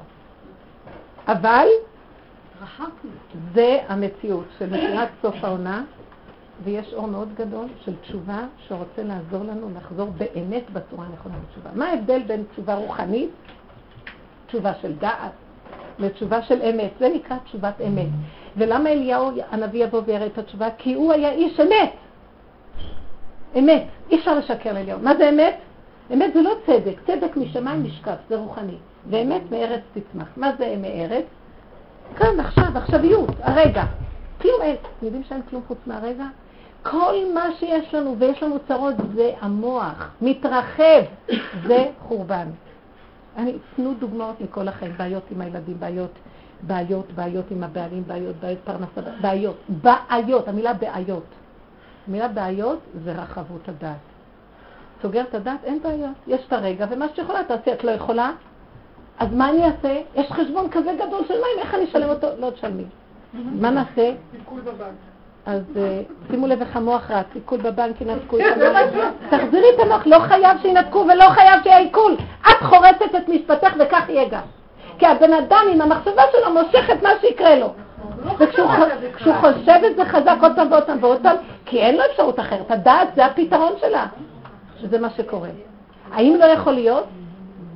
רציתי לצאת לנופש עם הילדים. מה זה לצאת לנופש עם הילדים? כולם עמלים בתורה כל הזמן, באמת, כפופים, קרה. והנשים שלהם עובדות על הפרוטה של המורות האלה, כמו שאי אפשר לתאר. אז מה קצת לקחת איזה דירה, וקצת לילות ביחד. אז אה, מישהי אמרה לי, אני אתן לך דירה בחינם. או, איך שמחתי. אבל הסתייע שהייתי באיזה, במקום, באיזה מקום קרוב, אמרתי, אני אראה את זה, וראיתי שזה לא מתאים לנו בכלל. לא שייך. לי מאוד מאוד קרובה, אז התקשרה איזו חברה שגרה, באמת ניתן לדוגמה, זה לא לדוגמה, זה באמת, בניר עציון בוא נגיד, יישוב שנקרא ניר עציון שיש שם את המלון. אז אמרתי לה, במר נפשי, תרשמי אותי למלון. אז היא אומרת לי, זה המון כסף, כל המשפחה, וזה. ואז אמרתי, מה אכפת לך? תבדקי. היא חוזרת אליי, באמת התעלפתי. אמרתי לה, אני אחזור אלייך כדי שאני קצת אשכב על השפה. וחזרתי אליה, ועוד פעם היא אמרה לי, תמכין, אז עוד פעם התעלפתי. אחרי רגע, אמרתי לה, אני אבוא אלייך עוד רגע, אני אתקשר אלייך. שמתי את הטלפון ואמרתי, את עם כל הדיבורים שלך, את הדעת, לא את הדעת. התחלתי לצעוק, ריבונו של עולם, איזה קמצנית אני! איזה קבצנית אני! אני חולת נפש! איזה מוח! משגע אותי! זה לחסוך, לתת לפה, להכניס פה כדי שאפשר יהיה, זה לחתן, זה להכניס, זה לכאן, זה... אתה לא יכול... ואז התחלתי לצעוק, רגע, אבל אני חולת נפש מזה שאני קבצנית, שאני סוגרת על ידי המוח, על ידי זה שהמוח מתרץ לי תירוצים של הצדקות על פי הצדק והיושר של עץ הדעת. הרמאי השקרן הזה שהרג אותנו מזמן, ואני עוד ממשיכה לסגוד לו, נכון? ההיגיון אומר, נכון, חז"ל אמרו, מנעו בנכם מן ההיגיון, אל תשימו לב להיגיון. יש לנו אבא, והתחלתי לצעוק. פתאום התחלתי לצעוק. אבא, נכון שאני לא בסדר, אבל תיגל אותי כבר מעץ הדעת הזה. ואז התחלתי לצעוק, אז אתה קמצן! ככה צעקתי, אתה קבצן! איזה מלך קבצן שהבנים שלו קבצנים והילדים הקטנים קבצנים, הם לכת הקבצנים! כולם קראו את עצמם על התורה, בקושי אנחנו חיים, כל היום אני רצה רק לפרסם אותך, וזה מה שמגיע שאני לא יכולה אפילו להרשות לעצמי. זאת אומרת, שמעתי את הקול פנימי אומר לי, נכון, את גרמת לי שאני אהיה קמצן. אני לא יכול לשחרר אותך, את חייבת לשחרר את עצמך, כי גם אני כלוא בתוכך בקמצנות הזאת. שימו לב מה הכל אמר לי. דבר ראשון, התחלתי לצעוק שאני קמצנית. אחרי רגע אמרתי, אבל אתה אבא שלי ואני הבת שלך, ואם אני קמצנית אז אתה קמצן. אז איך יכול להיות שאתה קמצן? אבא עשיר, אמרתי לו שיש לנו שכנים שבעלה עובד בבזק והוא מקבל כל שנה חופש מבזק, משלמים לו. ואתה לא יכול לשלם לי ולבנים שלך שלומדים תורה כל שנה מלון? הם שולחים כל שנה מלון ומקבלים. אמרתי לו, אתה המעסיק הראשי שלנו ואין לנו תנאים. אז אה, ההד של המחשבה שלי חזר אליי ואמר לי, ברור שהטענה היא לא על השם. הטענה שלי על עצמי שסידרתי לי השם קבצן, הבנתם? השם שלי לא יכול לסדר לי. מסכן השם, זה לא יפה. ככה אני סידרתי לי. המוח של הדמיון שלי, של עץ הדת, גם סידר לי אלוהים.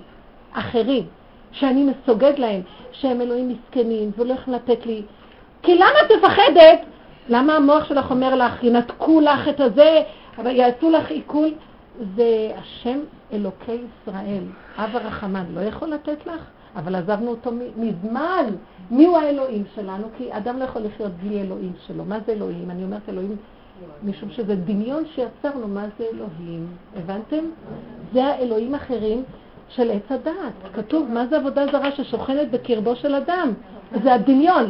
ואז אני גם סוגד לו, אני יכול לעשות אותו גדול ורוחני מתי שבא לי ושאני רוצה, ואני יכול לעשות אותו מסכן וקטן שלא יכול לתת לי כלום. עובדה, אם אני כל כך שבורה, זאת אומרת, ואני מפחדת מהמשטרה, זאת אומרת שהאלוהים שלי לא יכול להציל אותי. שמתם לב מה עשינו? זאת אומרת, אין לנו בכלל קשר עם אלוקים.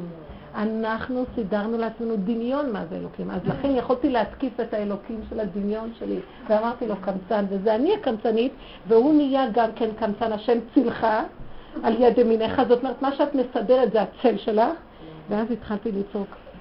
אז אמרתי לו, אז אם אתה השם, אז תגל אותי מהקמצנות, הוא אמר לי, אני שכינה כבולה בתוכך. המפתח אצלך, אם את תגלי את עצמך, אני גם יקום. סידרתי לי משחק כזה, אני בתוכך כבול.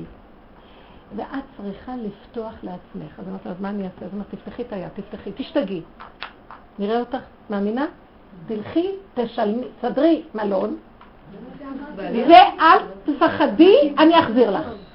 מאמינה בי או לא? רגע, תסתכלי על כל חי תראו, בנות יקרות, אם עכשיו תגידו, טוב, אז נלך נחלק כרטיסי אשראי, חבל, אל תחלקו. קודם צריכים לשחוט את השד שאנחנו עושים אותו השם. זה לא השם, זה השד. יש במוח דמיון מה זה אלוקות, ואנחנו, איזה מין עלובים, אנחנו אני כל הזמן אומרת לעצמי, עלובים. תראו איך נראים היהודים של השם. אנחנו לא נצא מהגלות הזאת, כי אנחנו בגלות. היא אומרת, אי אפשר. אי אפשר. היום אם בקולו תשמעו, היום אליהו הנביא לפני אלפיים שנה אמר, ויהושע בן לוי, היום, אם תשנו את המוח הזה הדפוק, תסגרו, ואז, והתחלתי לצעוק להשם, ריבונו של עולם, אני חולת נפש, אני זרקתי אותך מהמציאות שלי והמלכתי שם איזה שד שטן, וככה אנחנו חיים בגלות הזאת. ועד שאני לא אקום ואגיד לו, רד מהכיסא, אני משתגעת על השם לגמרי. מה זאת אומרת? להאמין, תתחילי את באמונה. אל תחכי עד שיסתדר לך. את תתחילי. השכל אומר, אם חסר לך משהו, את לא יכולה לעשות. נכון? ההוויה אומרת, חסר לך משהו, תתחילי לעשות ואז יבוא לך. היה לנו מוסד לפני 25 שנה, שפתחתי אותו, היה לי איזו התנדות כזה לעשות לבנות דברים, לא הייתה לי אגורה. לא יודעת איך פתחתי, ולקחתי דירה והתחייבתי. שכירות. אחר כך עוד דירה והתחייבתי, לא הייתה לי אגורה. ו... אבל מה, היה לי משהו מאת השם. השתגע לעשות. אתם לא מבינים שזה גוף הביא המון שפע. זה הפך מן השכל, נכון? אבל אתה צריך להיות מדויק עם אם היינו סוגרים, זה הגאולה שאם סוגרים את עץ הדת. סוגרים את עץ הדת ומאמינים. מה זה מאמינים? תדעי שיש להשם לתת לך. מה זה תדעי? לא תדעי של דעת. תאמיני, מה זה תאמיני? אין לי מילה להגיד מה זה אמונה. בוא נגיד, אני מנסה לדייק. תסכימי שיש להשם לתת לך. זה גם כן לא מספיק מדויק. תדעי שהשם ייתן לך. אה, תראי את זה סגור. תראי את זה בדמיון שלך מושלם. אפילו לא דמיון, לא דמיון. מושלם. תדעי, סגור. אתם יודעים מה זה תדעי? תאמיני. אתם יודעים מה זה תאמיני? שימו לב שאין לנו מילים, אין לי מילים לבאר מה זה אמונה. השפה שלנו שפת שקר. זו שפה של עץ הדת. אחרי שאכלנו נהיה לנו שפה כזאת והכל אין, אין באמת. רק רגע. את אומרת הרבה מילים ולא תמיד מבינים מה את אומרת. אתם יודעים מה זה שפת אמת? שאני אגיד מילה אחת וכולם יבינו בדיוק במילה אחת את הכל. לא, זה מבין את זה ככה וזה ככה וזה ככה וזה ככה. אנחנו לא יכולים לדבר כבר. הדיבור יותר טוב לשתוק. אבל צריכים קצת להגדיר. אז מה אני יכולה להגדיר? להגדיר מה זה אמונה, סגרתי ואמרתי, ריבונו של עולם, כמו הקדוש ברוך הוא, אה, השם צדיק גוזר והשם מקיים. מה זה הצדיק גוזר? כל אחד. שתהיי חזק ותגידי, תסגרי לי את המלון, נגמר. אל תדברי איתי מילה. כלום, אפילו לא כלום, כלום של הכלום. מה אומרת? בשיעור אמרתי לך שסיפרת, סגרי, כאילו סגרתי את זה. הכל, הכל, סגור, נגמר. השיעור. עכשיו, צריך... רגע, רגע, רגע, אל תגידו לי אבל אבל, כי אתן צודקות. אתם רוצים להיות צודקות? אתם תנצחו אותי. אני משוגעת. אתם רוצים אמת? תקשיבו רגע, מה זה אמת? אם היינו מאמינים, אבל מה זה מאמינים? אי אפשר להאמין אם המוח פתוח בטבע. אין מחלקה שנקראת אמונה במערכת של עץ הדת. יש דמיון של אמונה, יש שם כן מחלקה. בספרייה הזאת יש ספרי אמונה. אני מדברת על לסגור את הספרייה, כולל ספרי אמונה. לסגור את הספרייה. ולדעת שיש הכל ולא חסר דבר. הרגע, אבל מאיפה הידיעה מגיעה? אין צמצום יותר גדול מזה. אז המוח יבוא ויגיד, מאיפה את יודעת? ולמה זה ככה? ומי אמר? גמרנו, תפתחי את הספרייה. ואל תחתמי לניר עציון. כי עם המחשבות את צודקת, את גם תביאי על עצמך את החוסר, ברור. את צריכה להבין דבר מה שאני מדברת. אני לא יכולה להקדים את המאוחר. אני מדברת בכל הרובדים. באמת, בלי לעבוד על לסגור את הדת, אי אפשר להגיע למקום הזה. כי הדת שגעה אותי. אם אני אפתח רגע את הדת, אגיד, מה עשיתי? אחר סגרתי, ונהיה לי כזה חוזק במוח, שאם המוח היה יכול לכתוב, היה חורץ עכשיו בקיר כזה חוזק, שהקיר היה נתקע לשניים מרוב חוזק. שאין לי שום טיפת ספק. אין ספק באמונה. נקודה. לא יכול להיות שאני הבת שלך, והם לומדים תורה, ואנחנו כולנו חיים, עליך הורגנו כל היום, ולא תיתן לי כמה ימים לנפוש, קובע שהם יחליפו כוח. בכלל לא מדברים על איזה פינוקים. אז אם כן, אם זה קורה, שזה באמת קורה שאנחנו לא יכולים להרשות לעצמנו, זה אנחנו! וזה הדת. לא, וככה, ולה, ואולי, ומה, בסדר. לא אמרתי כלום. גאולה לא תהיה בעץ בנות. אין גאולה בעץ הדת. גאולה תהיה בהיסח הדת, בסגירת הדת. עד דלא ידע. פורים ממש. זה פורים, לחתום לניר עציון, זה פורים. אבל השם ייתן. נתון תיתן, פתוח תפתח, הענק תעניק, עבד תעבד, אתה תיתן, נקודה. אין כזה דבר. וכשאדם חזק, ואני ראיתי, הסתכלתי בחיים שלי וראיתי, שתיה, עשיתי חשבונות על החיים, כמה כסף אנחנו מגלגלים בחיים? מלא כסף, חמישים אלף פעם יכולתי לשלם לניר עציון. אז מה ההבדל? תשלמי לזה או לזה או לזה או לזה או לזה, תשלמי לזה, לא חשוב, יבוא כסף אחר, תשלמי לזה. לעולם לא נגמר הבעיות עם הכספים, צאי מהמוח, תוציאי את המוח מהחיים, זה הכל. ותלכי ככה, לא תראי כלום, תראי שביל ותלכי. כמה שנחשן קפץ למים, בדיוק אותו דבר. והשם סיפק בידו שהצליח לו. אז אתם לא מבינים מה זה לסגור את המוח ומה זה רחבות ומה זה חורבן? הדעת וההצטדקות ואני יותר טוב והשני פחות, אין כלום, אין עוד מלבדו. ואם הוא שם אותי פה ושם אותי בקופסה הזאת, שזה המשחק שלו על הבמה הזאת, אז הוא צריך לספק את הצרכים של, המס... של השחקן הזה, זהו זה. ואם האדם היה יודע במתיקות וערבות, לא רק לבקש מהשם, זה לא עניין של לבקש, תדעי שזה קיים, רק תגידי עכשיו תודה. אל תבקשי אפילו, תגידי תודה אבא, סגור, תודה. תודה. לכן אמרו לעתיד לבוא יישאר רק קורבן תודה. רק קורבן תודה יישאר, כל הקורבנות ייזכרו. אפילו לא תפילה. כי אנחנו לא צריכים, לא נבקש כלום. היום לא מסוגלת כבר לפתוח את הסידור לבקש כלום. אני ישר אומרת תודה רבה. תודה שהוא עברי. תודה, תודה רבה. תודה, תודה, הכל תראו סגור. המוח לא נותן. המוח אומר, מה? אבל הוא נורא חולה. אבל זה, אבל זה. בנות יקרות, אי אפשר. ממלכת עץ הדעת זה הארץ של הנחש. אי אפשר להשאיר את זה פתוח וגם ללכת על אמונה. אין כזה דבר. כשזה נסגר זה קם תמר. למה אומן? אני לא מבינה את זה. מה חסר פה? אל תבלבלי אותי. אני, אני פה.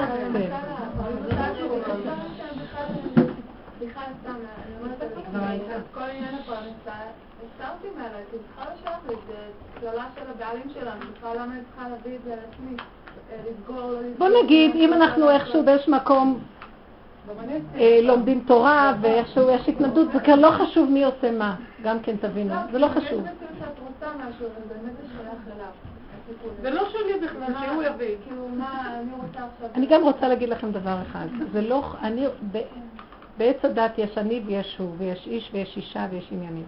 בעץ החיים יש אין עוד מלבדו. ולא חשוב שום דבר יותר מזה.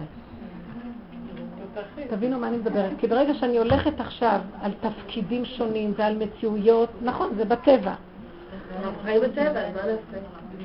קחי את הטבע, הזה. איפה עד עכשיו? איפה היית בשעתיים היא צודקת, כל מילה שאתן אומרות פה, אומרת? אנחנו חיים במציאות, יש פה מציאות הזה? לא, אין. אין. אבל התוכנה שלנו היא כבר מתוכננת. יש בעל שעומד מולך? מה אין? מה אין? אין. בסדר. בנות יקרות.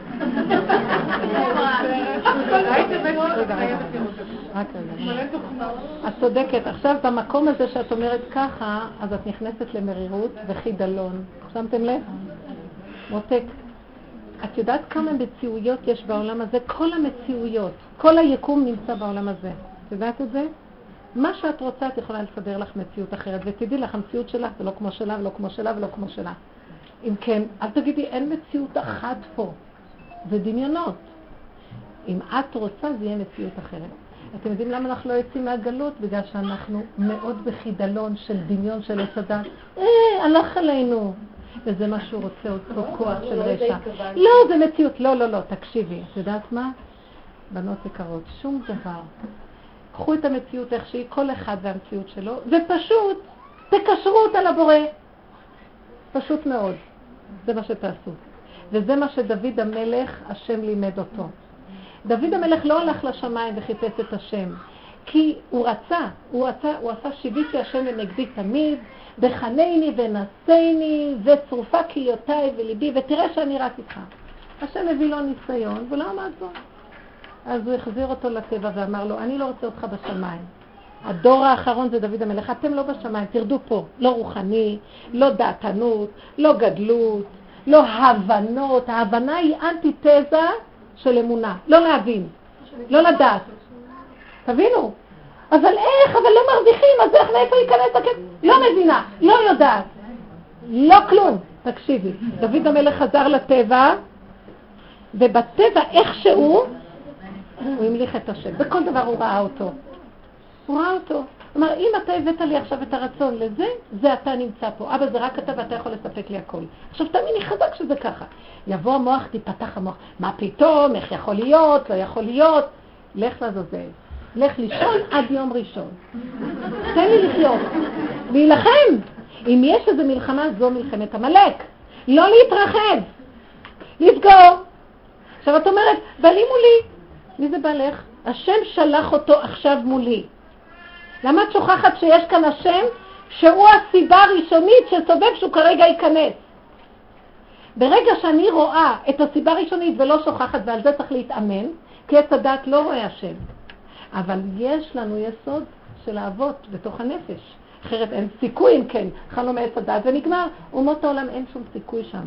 אבל בעם ישראל יש סיכוי. לזכור, יש כאן סיבוב, יש סיבה שמסובבת. אם את זוכרת שזה כבר השם, בעלך כבר לא ייראה בעלך כמו קודם.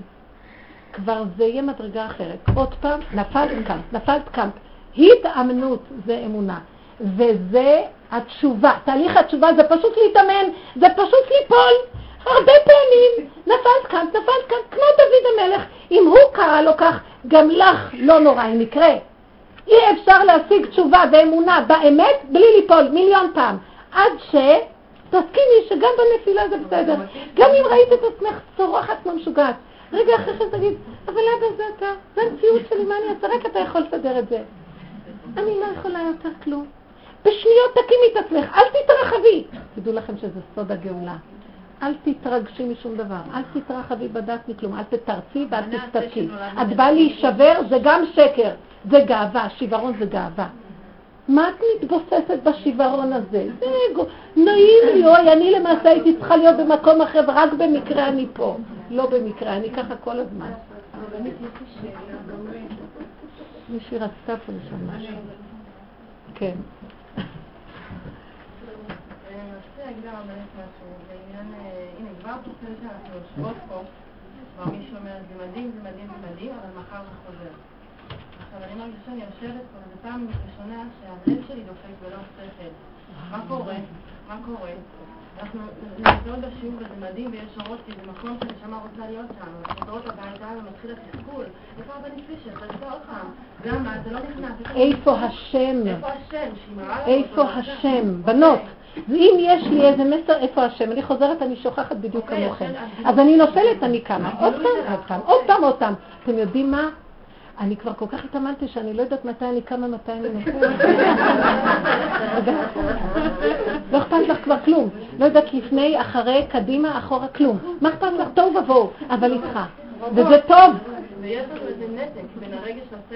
יש נתק, בגלל שאנחנו יושבות פה, השכל שלנו דופק, את מדברת לשכל, ואת, ברוך השם, יש לך חיבור, מה זה והשבות האלה בפך? מה שאת אומרת, זה לא. מאבק, מותק, אין חיבור. ברגע אחד לא אני מדברות. זזה. אנחנו באות כאילו... נו, בסדר, מה- השאלה? מבינה? אנחנו לא מחוברות, אז זה לא משנה כמה... לא, לא. לא, לא, לא, לא. אני, אני... בנות, תקשיבו לי, תקשיבו, זה טעות, זה שקר. באתי להגיד לכם, זה שקר. אני רוצה לשאול, להוכיח לכם בפשטות. את אומרת שאתן לא מחוברות להשם? לא. תקשיבי, את נושמת? את נושמת? כן. אז למה את לא מחוברת? אז מי מנשים אותך? את נושמת לבד? לבד, הצמח הזה חי לבד? מאיפה, מאיפה הירק הזה חי? השם מנשים אותו, הנה הוכחה שהוא קיים. רק מה, שכחת שאת נושמת. אז תזכרי שאת נושמת. פעם רב אושר אמר, מה זה השם? אם אתם נושמים, זה השם.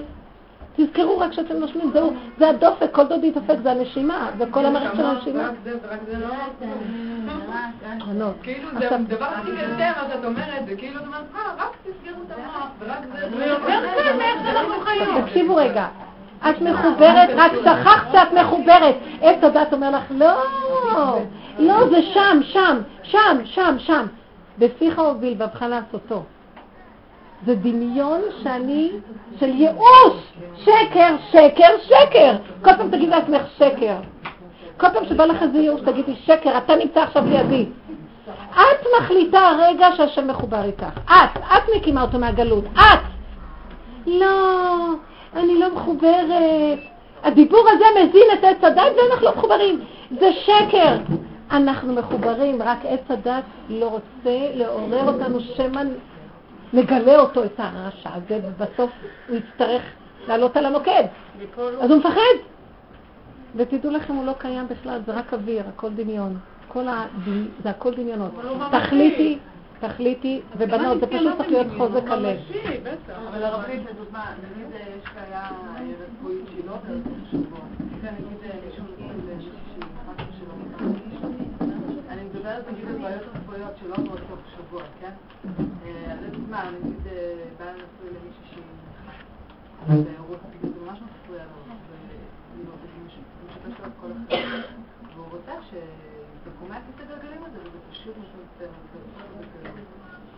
שימו לב, מצב, אני, אני באמת קשה, אני רוצה להגיד לכם, ממה ששמענו פה, המצב שלה שהיא על כיסא גלגלים, שם אותו בגלות ומצמצם אותו. זה מצמצם אותו, הוא רוצה איזשהו מפעל הזה שהיא פשוט לא מחליט שיקום על הרגליים. אתם יודעים, אתם יודעים, זה חשיבה של עץ הדת. תראו, אנחנו צריכים להתאמן מה זה עץ הדת, עץ החיים. מתי מתחיל, סליחה, מתי, מה, צריכה להיות העבודה שלו?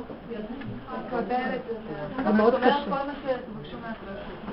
אבל רגע, קודם כל, את צריכה לצאת מהחשיבה שאין לה השם לתת לי, את צריכה לצאת מהחשיבה שאין לי, שאני תקועה, שאם היה לי כסף כן הייתי הולכת, ואם אין לי אני לא יכולה ללכת, אותו דבר האיש הזה, אם היא הייתה קמה מהכיסא גלגלים, אז היה לי חיים טובים, ואם לא, אז אין לי חיים טובים. אני מבטיחה לכם שתקום מהכיסא גלגלים, גם לא יהיה לו חיים טובים. הוא ימשיך להתלונן על דברים אחרים. הנה מלא גברים שיש להם נשים לא על כיסא גלגלים ומתלוננים. את לא מבינה שזו השיטה של עץ הדת לחפש על מה להתלונן? מי שלחוץ, גם אם לא יהיה לו על מה להילחץ, הוא יחפש להילחץ. זה תסמונת כזאת. אז האדם הזה, צריכים ללמד אותו שיפסיק לרצות שהיא תקום מהכיסא. תקשיבי, זה התחלה. צריכים לרדת מהחשיבה הזאת. האישה הזאת, אם היינו... אין מה להגיד, בנות, אם לא נבין, תפסיקו, רגע, רק אני חייבת להסביר את זה שוב שוב. אם אנחנו לא נלמד את היסוד הזה, זה יסוד שנראה כאילו פלאי. אתם יודעים שבעמך כולם צדיקים, וכל הצדיקים אמרו שאם הם הגיעו כולם יכולים להגיע, רק אנחנו לא מתעקשים כמוהם. מה קרה עם הצדיקים? הם התעקשו, והתעקשו, והתעקשו, והתעקשו, והתעקשו. ואנחנו נשברים. מה שהייתי רוצה לומר לו, ברגע שהוא ממשיך עם החשיבה של עץ הדת, זה תוחלת ממושכה. מה זה החשיבה של עץ הדת? אכלו מעץ הדת ונהיה חסר. אף פעם אין לי מספיק. מה שלא ייתנו לי, תמיד אני חסר. אז עכשיו הוא בוכה על זה שבכיסא גלגלים, ואני מבינה שזה מאוד קשה. אבל יש הרבה גברים שבוכים ואנשים שלהם לא על כיסא גלגלים. חשיבה צריכה להיות כזאת. זה מה שנתת לי, ריבונו של עולם. קודם כל השלמה. זאת אומרת, עץ הדת נסגר כשאת משלימה. אין לו כבר עם מי להתווכח. אין לו מי שיתרץ כלום. סליחה, זה מה שיש, ותודה רבה. לא, אתה מסכן, לך. זה מה יש. ברוך השם. לא, אבל אם הייתה לך אישה אחרת, היה כך וכך. אתה פשוט מתקשקש ואין לי כוח אליך. זה האדם בתוך עצמו, כן? אם הוא מתעקש חזק, נסגר. קודם כל התנאי הראשון מתקיים, נסגר עץ הדת. התנאי הבא, איפה שנסגר עץ הדת, יש עץ החיים מיד. חוזרים למצב של קודם. אבא, אתה יכול לסדר הכל. האמונה היא כל כך חזקה. אם באמת היינו אוחזים באמת באמונה, היא הייתה קמה מהכיסא. כוח האמונה הוא מאוד מאוד מאוד חזק, אבל צריכים לשעבד את המוח לאמונה. מה זאת אומרת? לסגור את הדעת, לסגור את המוח, לסגור את הדעת, לסגור את הבלבולים, את הרחבות, את התירוצים, את התשובות, את הטענות ואת המענות ואת הכל. וכל המציאות הזאת זה התשובה שאנחנו נצטרך לדור האחרון. זאת אומרת, צריכים ללמוד קצת מהי האסטרטגיה של עץ הדת ולהתעקש להיות מומחה להכיר את השד הזה, איך הוא מסתתר באלף תחפושות ומשגע אותי. ומה אני רואה שהיסוד הראשון שאני נותנת לכולכם שתכירו אותו מיד, מביא אותנו במצוקות. כי באמונה אין מצוקות, יש השלמה ותודה רבה. ומה חסר לי? מה חסר לי? העולם הזה כולו עובר חולה, והאיש הזה יושב וחושב על חיים טובים עם אישה שהייתה לו, שלא תשב על הכיסא. נכון, אני לא צוחקת על אף אחד, חס ושלום, אבל דעו לכם, כל אחד ייקח מהדוגמה הזאת דוגמאות קטנות שיש לנו בחיים לגבי עצמנו. ושנבין, זה דמיון הטענות והמענות שלנו. זה דמיון ושקר, ולעולם האדם לא יהיה מסופק. אין אדם מת וחצי תאוותו בידו, יש לו מנה, רוצה מתי. ולכן כל העבודה היא איזו עשיר השמח בחלקו. ומשם מתחילה הישועה. כי שם השם מתגלה. ברגע שאתה מקבל את המציאות איך שהיא, עכשיו ההווה הנוכחי יש לו כוח מאוד גדול לספק לך את מה שאתה צריך. אם אתה חי עם היסוד של האמונה. ודעו לכם שזו עבודה שונה מכל העבודות. זה נקרא שער החמישים. 49 שערים זה עץ הדעת. עץ הדעת טוב, שאנחנו נזהרים מהרע ורק נהיים צדיקים וטובים. מה זה השער החמישים? כמה שלא עשיתי עבודה, עדיין אין לי כלום, ואני גם לא צריך שיהיה לי שום דבר. יש, אין עוד מלבדו. אני לעצמי אין לי כלום. בעץ הדת אנחנו עושים חשבונות, ספר הזיכרונות החשבונות, יש לנו מדרגות, יש לנו כמויות של מצוות שעשינו, ויש לנו אה, הישגיות וכן הלאה, ושפיציות, וכולם רצים על השפיציות. בעץ החיים אין הישגיות, אין עוד מלבדו. מי יכול לעמוד ליד השם ולהגיד עשיתי משהו? אף אחד. וזה מקום של שלווה, של מתיקות, של ערבות, מנוחת הנפש, וכלום לא חסר בבית המלך. כגמול עלי אמו, כגמול עלי נפשי. וזו התשובה שאליה אנחנו צריכים להגיע. אבל כדי להגיע מהמקום של 49 שערים לשער החמישים, זה לא רק עוד דילוג קטן ונהיה שם. צריכים לעבור את עמק הבכה. מה זה עמק הבכה? הדמיון! למעשה זה נראה כאילו איזה עמק נפש. הנפש אבל זה כולו דמיון הנפש. אף אחד עוד לא הצליח להבין את הבעיות של הנפש, גם פסיכולוגים הכי גדולים והפסיכיאטרים הכי גדולים. הם פשוט תוקעים כדורים ומשתיקים את הבן אדם. אתם יודעים מה זה נפש? שזה הכל דמיון, אין כלום, אין לך בעיות אדוני, אתה סתם דמיון. שתוק, סגור את המוח ולך תאכל, תפעל, תאכל טוב, תשאל טוב ותלמד טוב, כמו שאמר הגאון. כן. אני רוצה מאוד לחזק את מה שאמרת. אה, אני אה, יום, עוד חודש בת 41. אה, תהיה בשעה טובה ואריכות ימים ושנים. שנה וחצי או קצת יותר, התחלתי תהליך של אה, רציתי ילדים, ולא לא זכיתי. והייתי בתהליך של אה, כיוון לפוריות, והתחלתי את כל. התהליך הזה וזה, ובפנים, בעיקר בעלי, שיזכה לחיים ארוכים, כל הזמן אמר, זה לא, זה לא, אין דבר כזה. זה לא, הרופאים לא אלה שהביאו את הילד הזה, אלא רק השם. ובאמת על ידי עזרה של דמיון מודרך, כאילו זה דמיון מודרך, זה ממש ליצור מציאות של, של הילד או של הילדה, של מה שזה. היום יש לי ילד בן תשעה חודשים, ובגיל 40 ילדתי אותו. זה מה שאנחנו אומרים, אני לא אוהבת כל כך להשתמש עם הדמיון כמו להחליף מציאות במציאות. אני לא אוהבת להשתמש במילה דמיון, כי אז גם האגו של הבן אדם מסדר לו את החיים, כל מיני דמיונות מודרכים שהוא מסדר לו. מה, מה את רוצה? רשימה. את רוצה להתקבל לישיבה הזאת שהבן שלך יתקבל, את רוצה זה. זה לא הנקודה, אני מדברת על אמונה. זאת אומרת, לא לתת לה ספק בשום פנים ואופן, וצריך להיות חזקים, מאוד חזקים. וצריך לעבוד על זה. אבל אנחנו רכרכים, נשברים, קמים, אולי, אבל, הכל פתוח, הדמיונות, ריחוף. תחזירי את המוח להווה, עוד פעם מטייל, עוד פעם, תחזירי עוד פעם, עוד פעם. כל היום שלך, בתוך הסיר, בתוך החיתול, בתוך הדיבור. אל תדברי בכלל עם הבעלים האלה, מה יש לך לעשות? תעבדי קצת עם עצמך. עוד נשב ביחד בגן עדן הרבה שנים עם הזיווג, אל תדאגו. אבל פה זה עולם. עולם העבודה. כל הזמן אנחנו שמתם לב, כל הזמן רוצים כבר לשבת פה על כיסא נוח, וכל הזמן מזיזים לנו את הכיסאות ואומרים זה רק הפרוזדור, קומו. אנחנו לא מבינים. תחגרו בעוז את המותניים, חגרה בעוז מותניה ותאמץ זרועותיה לקראת הנקודה הנכונה. זה נקרא בניין ירושלים, זה נקרא בניין בית המקדש. מה זה בניין בית המקדש? השם יורד אם את עושה לו פינה. את סוגרת את הפה לא לענות. כי את אומרת, אבא זה אתה שלחת אותו, תרחם עליי, אל תיתן ליצריות של הדמיון להתרחב ולהתחיל לריב איתו ולטרף ולהצטדק ולענות, כי אז אני מזינה את הדמיון של הגדלות שלי ואין בעצם כלום פה, תרחם עליי ותעזור לי, כל זה אני אומרת תוך כדי זה שאני כאילו במקום לענות לו. ברגע שאני עוזרת לעצמי לסגור, ברגע הזה שלא נתתי ממשות לבעל, לדמיון של הבעל, מה שאני מדמיינת, הוא אמר לי, זה בכלל לא מציאות אפילו, זה רק דמיון שלי, איך שאני קוראת את המפה, ככה הוא אמר לי. אם אני סוגרת, פה נכנס בורא עולם, עשיתי לו מקדש. אבל אין לו איפה להיכנס, כי אחד עונה לשני, אין לו מקום להיכנס, והיונה לא מצא מנוח לכף רגלה. וזה חורבן. ומה אתם חושבים, ירד בית המקדש? יותר טוב שלא ירד. אם אנחנו לא נפנה את החלל של המוח, הדעת, האגו הזה, הדמיון של האני, הגדלות, הגאווה, אז זה טוב שיש לנו תורה, אבל למה אנחנו לומדים אותה עם מידות כאלה? למה אנחנו חיים ברמה כזאת? תורה עם אמונה, תורת השם. תורת השם פנימה, להכניס את השם בתוך כל דבר ודבר, ולחיות את זה, לא לדבר השם, לחיות השם. וזה להיחתך בבשר החי, כי האגו הזה, אם מעליבים אותי רגע, אני נגמרת. אז תסבלי קצת, תקבלי. אז את יודעת מה, תעבדי עם עצמך ותגידי, מי את בכלל שאת כל כך קרובה? מה כבר, מה כבר אמרו לך? אז מה קרה? יותר טוב שתיכנסי עכשיו יומיים בדמיונות וכאבים? תגידי, נכון, הוא צודק, נגמר. את מודה לנקודה, נגמר האיסורים. תעבדו על להודות, להודות.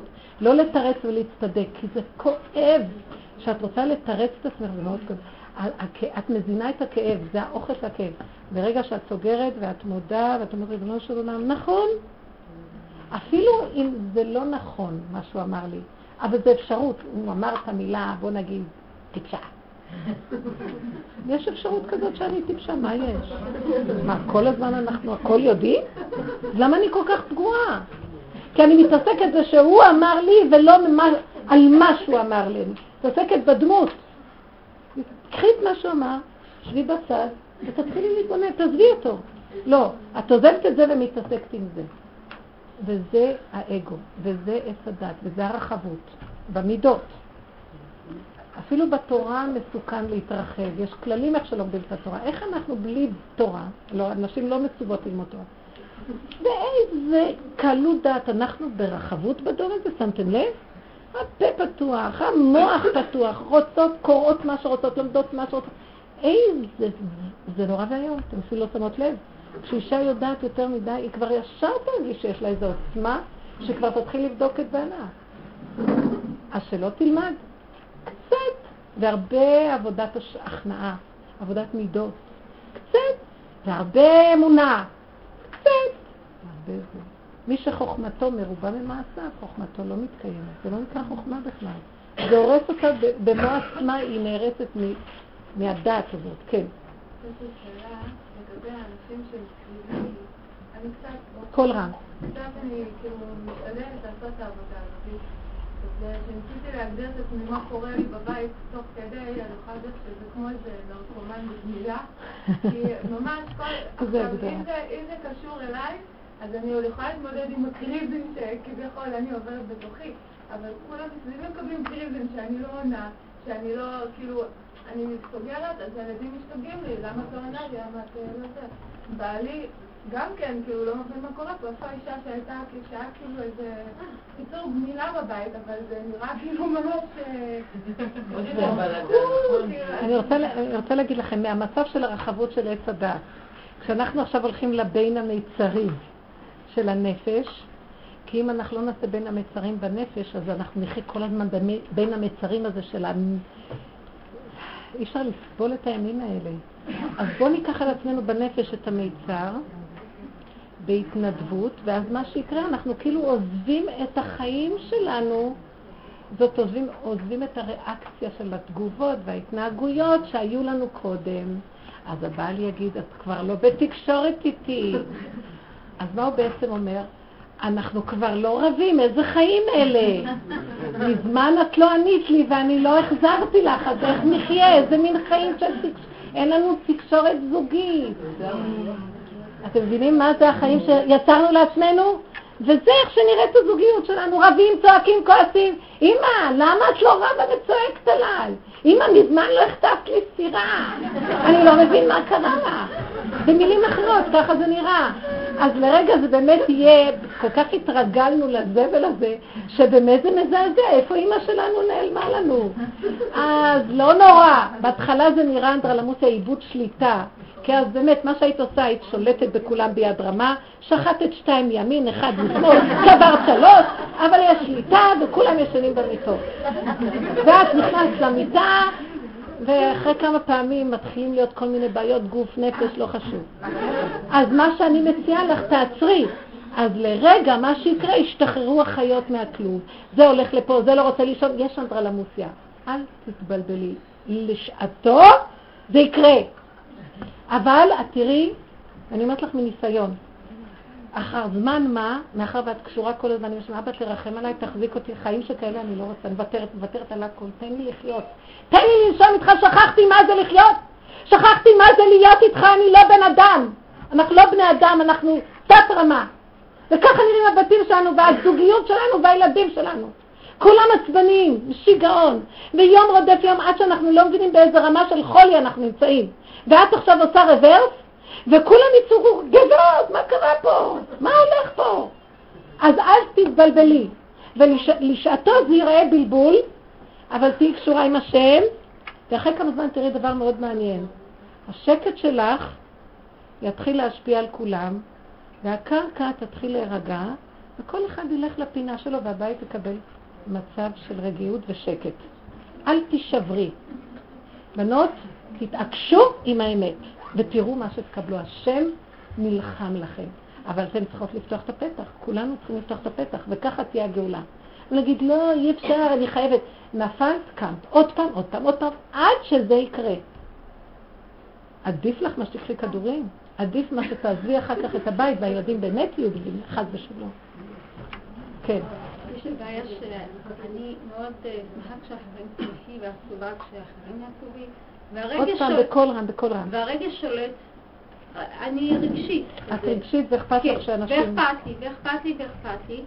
וקשה לי לסגור את, להשליט את השכל על הרגש. קשה לי, זו עבודה קשה, כי אני צריכה לפעול בידיים, ברגליים, בבית, כל הזמן, כל היום, וגם להשליט את השכל על הרגש, אני מרגישה שאני כבר ככה, לא יכולה לעשות את זה. איך עושים את זה? קודם כל שנדע דבר אחד. זה לא עבודת שכל, מה שאני עכשיו אומרת לכם. זה עבודה של זה עבודה אה, של התאבדות. אתם מבינות מה אני אומרת? זה לא שאני משליטה את המוח על הלב, כי אז המוח פתוח. אני, זה עבודה של גולם. זאת אומרת, אל תאמיני בשכל, אל תאמיני גם ברגש. אני מאוד רגשית, שבן אדם כואב לו, גם לי כואב נורא. את מבינה? לא מספיק שכואב לו, גם את צריכה שיהיה לך כואב? שכאב, רק לא. מה, גם לי צריך להיות כואב אם כואב לו? אל תחשבו שאנחנו צדיקים, זה דמיונות. אם תסגרי את המוח, נכון שהרגע הראשוני שכואב, מיד תעלי את זה להשם. השם נתן לך רגש, לא על מנת שתתרחבי איתו, שתעלי אותו, ועם זה תתפללי להשם על פלוני אלמוני, ותחזרי לנקודה שלך. אל תתרחבי עם הרגש כאילו איזה רחמנית את. וכשאת עובדת חזק ככה, לאן את חוזרת? הלא מוח את אומרת שאין לך. רגש יש, לא שאין לך חלילה, אבל רגש. סגרת את המוח, רגש סגור גם, מה נהיה? גולם. זה מה שדוד המלך אמר, בהמות הייתי עמך. אתם לא מבינים איזה מתיקות הבהמה חיה, חבל על הזמן. היא אוכלת טוב, יושנת טוב, יודעת את הגבול שלה, אם הבעלים ירצו שהיא תריץ עוד כמה קילומטרים בחרישה, אומרת לו, אדוני, את פה ויושבת, לא זזה, תנסה להקים אותי, לא יכולה.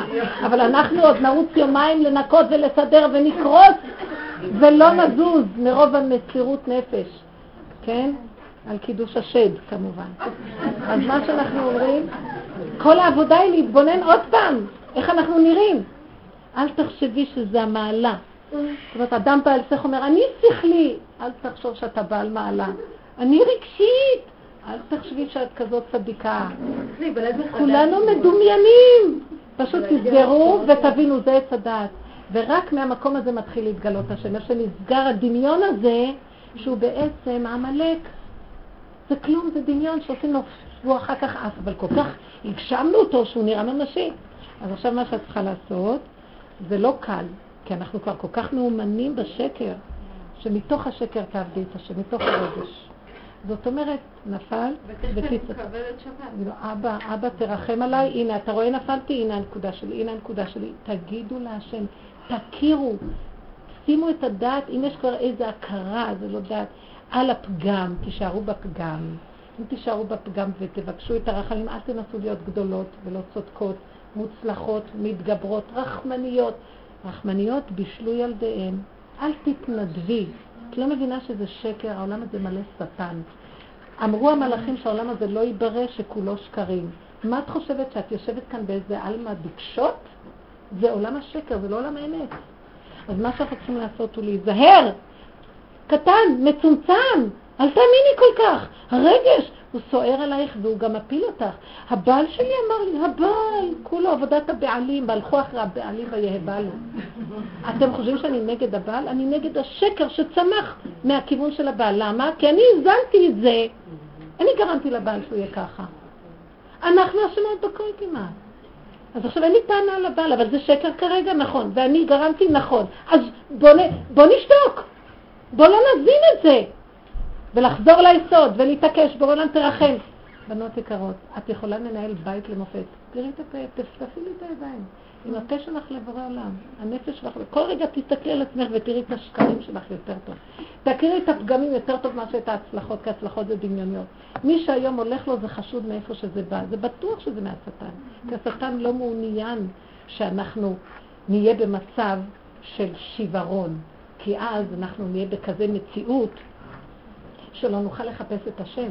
הוא רוצה לסדר לנו הצלחות, בדברים הקטנים כאילו, אבל השם לא ייתן לו, לא יפה זממו. מי שהיום הולך לו ויושב על הכיסא גבוה, אל תקנאו בו.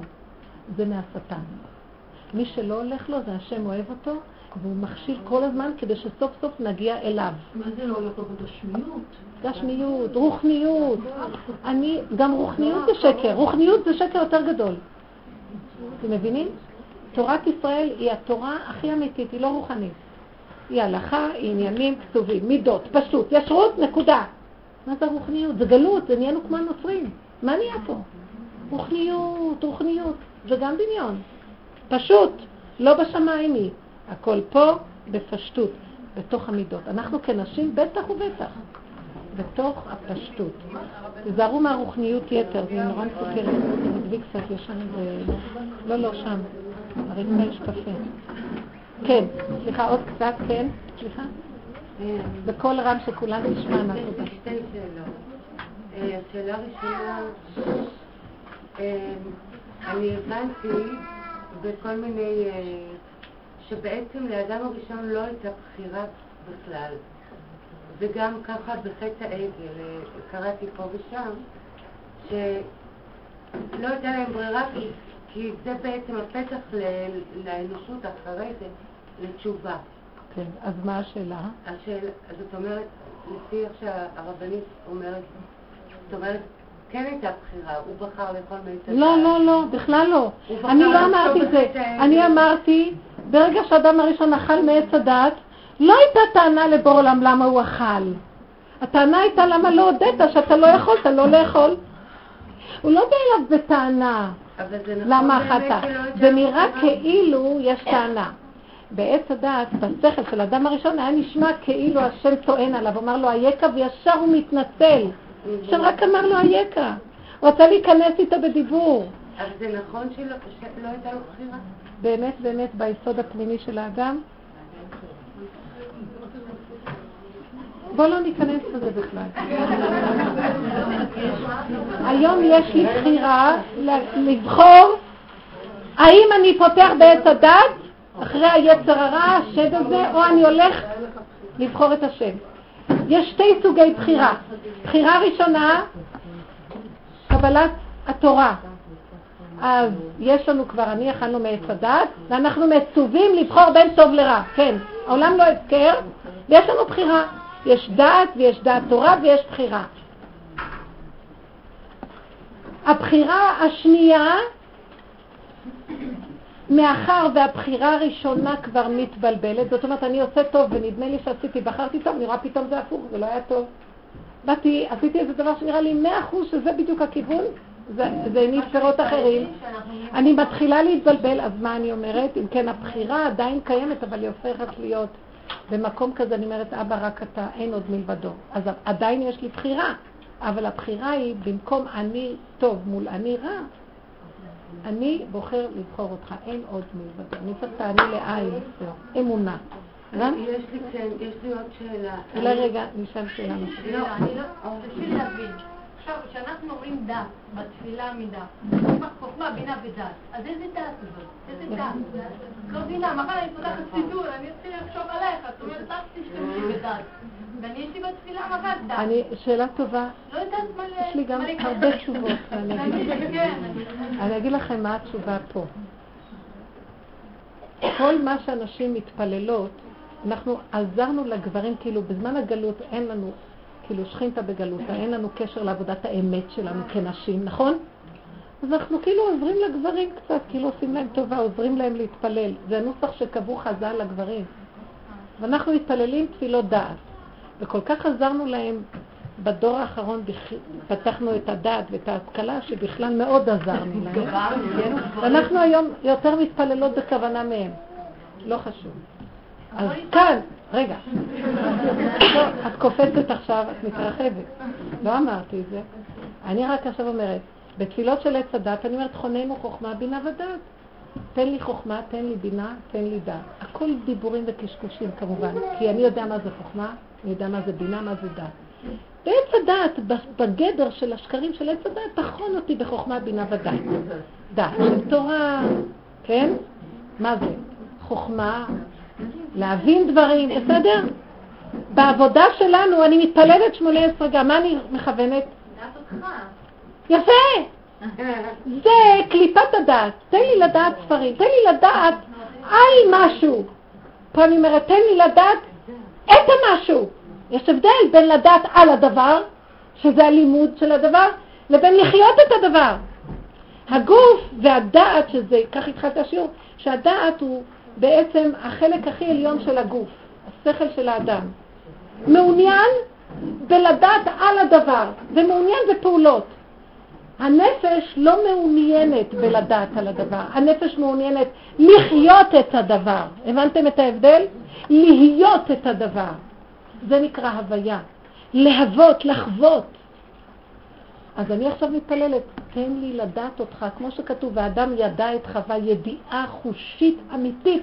נמאס לי כבר לדמיין השם, נמאס לי כבר להשיג אותך, שאף פעם אין אדם יכול להשיג מה זה השם.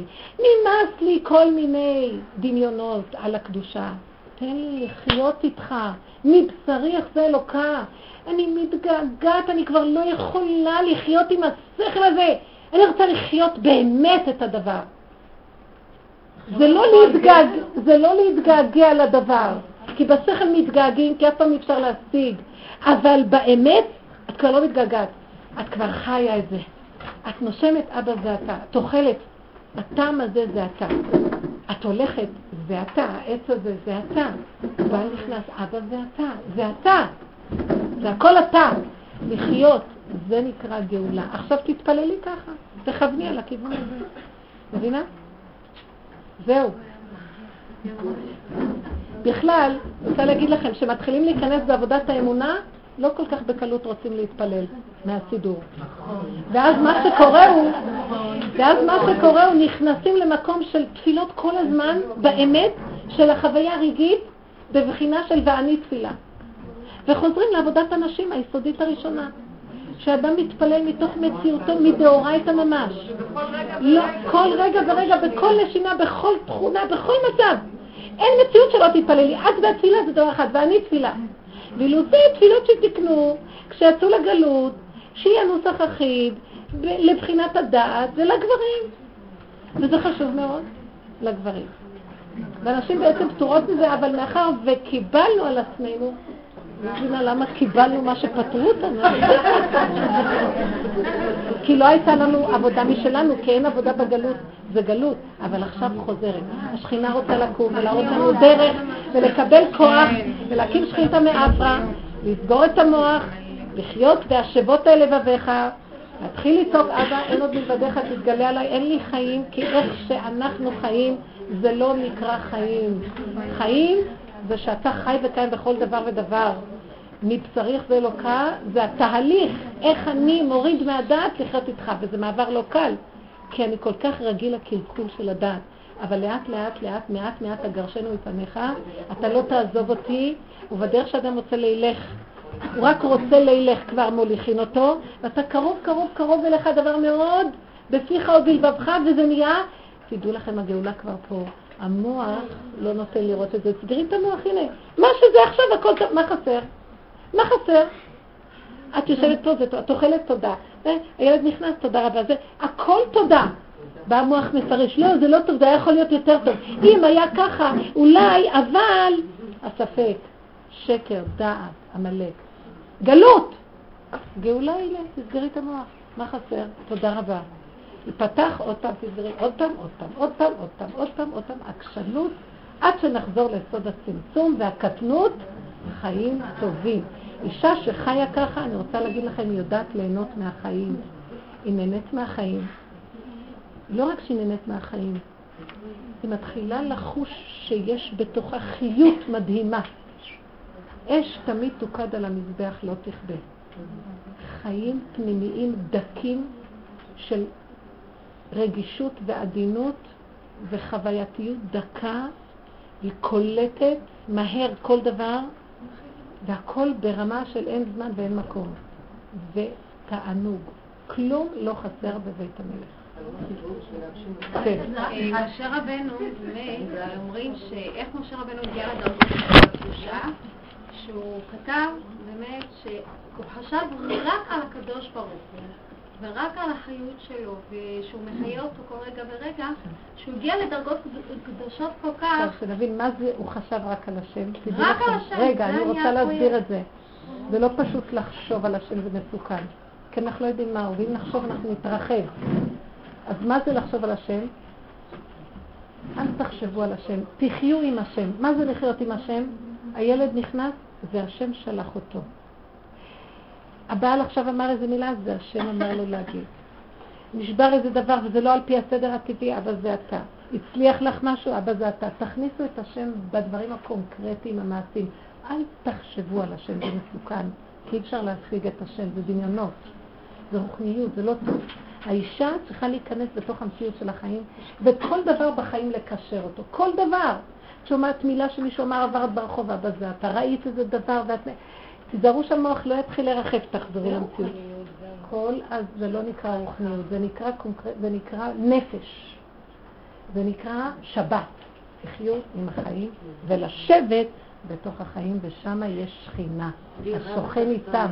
וזה חיות וזה מתיקות וזה המקום של האישה, ומשם תבוא הגאולה.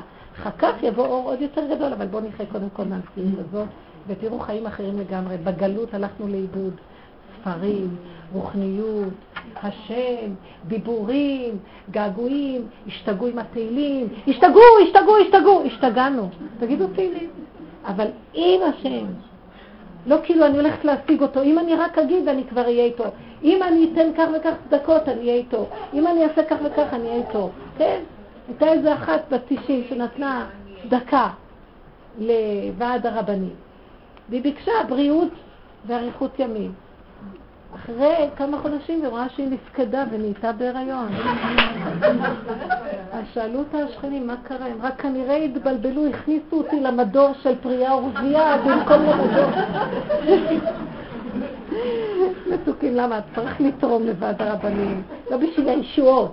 שצריך לתרום, לעזור לאנשים, ולא בשביל איזה משהו, הוא ייתן. זהו. תודה רבה, שנזכה לבניין בית המקדש, הוא כבר קיים.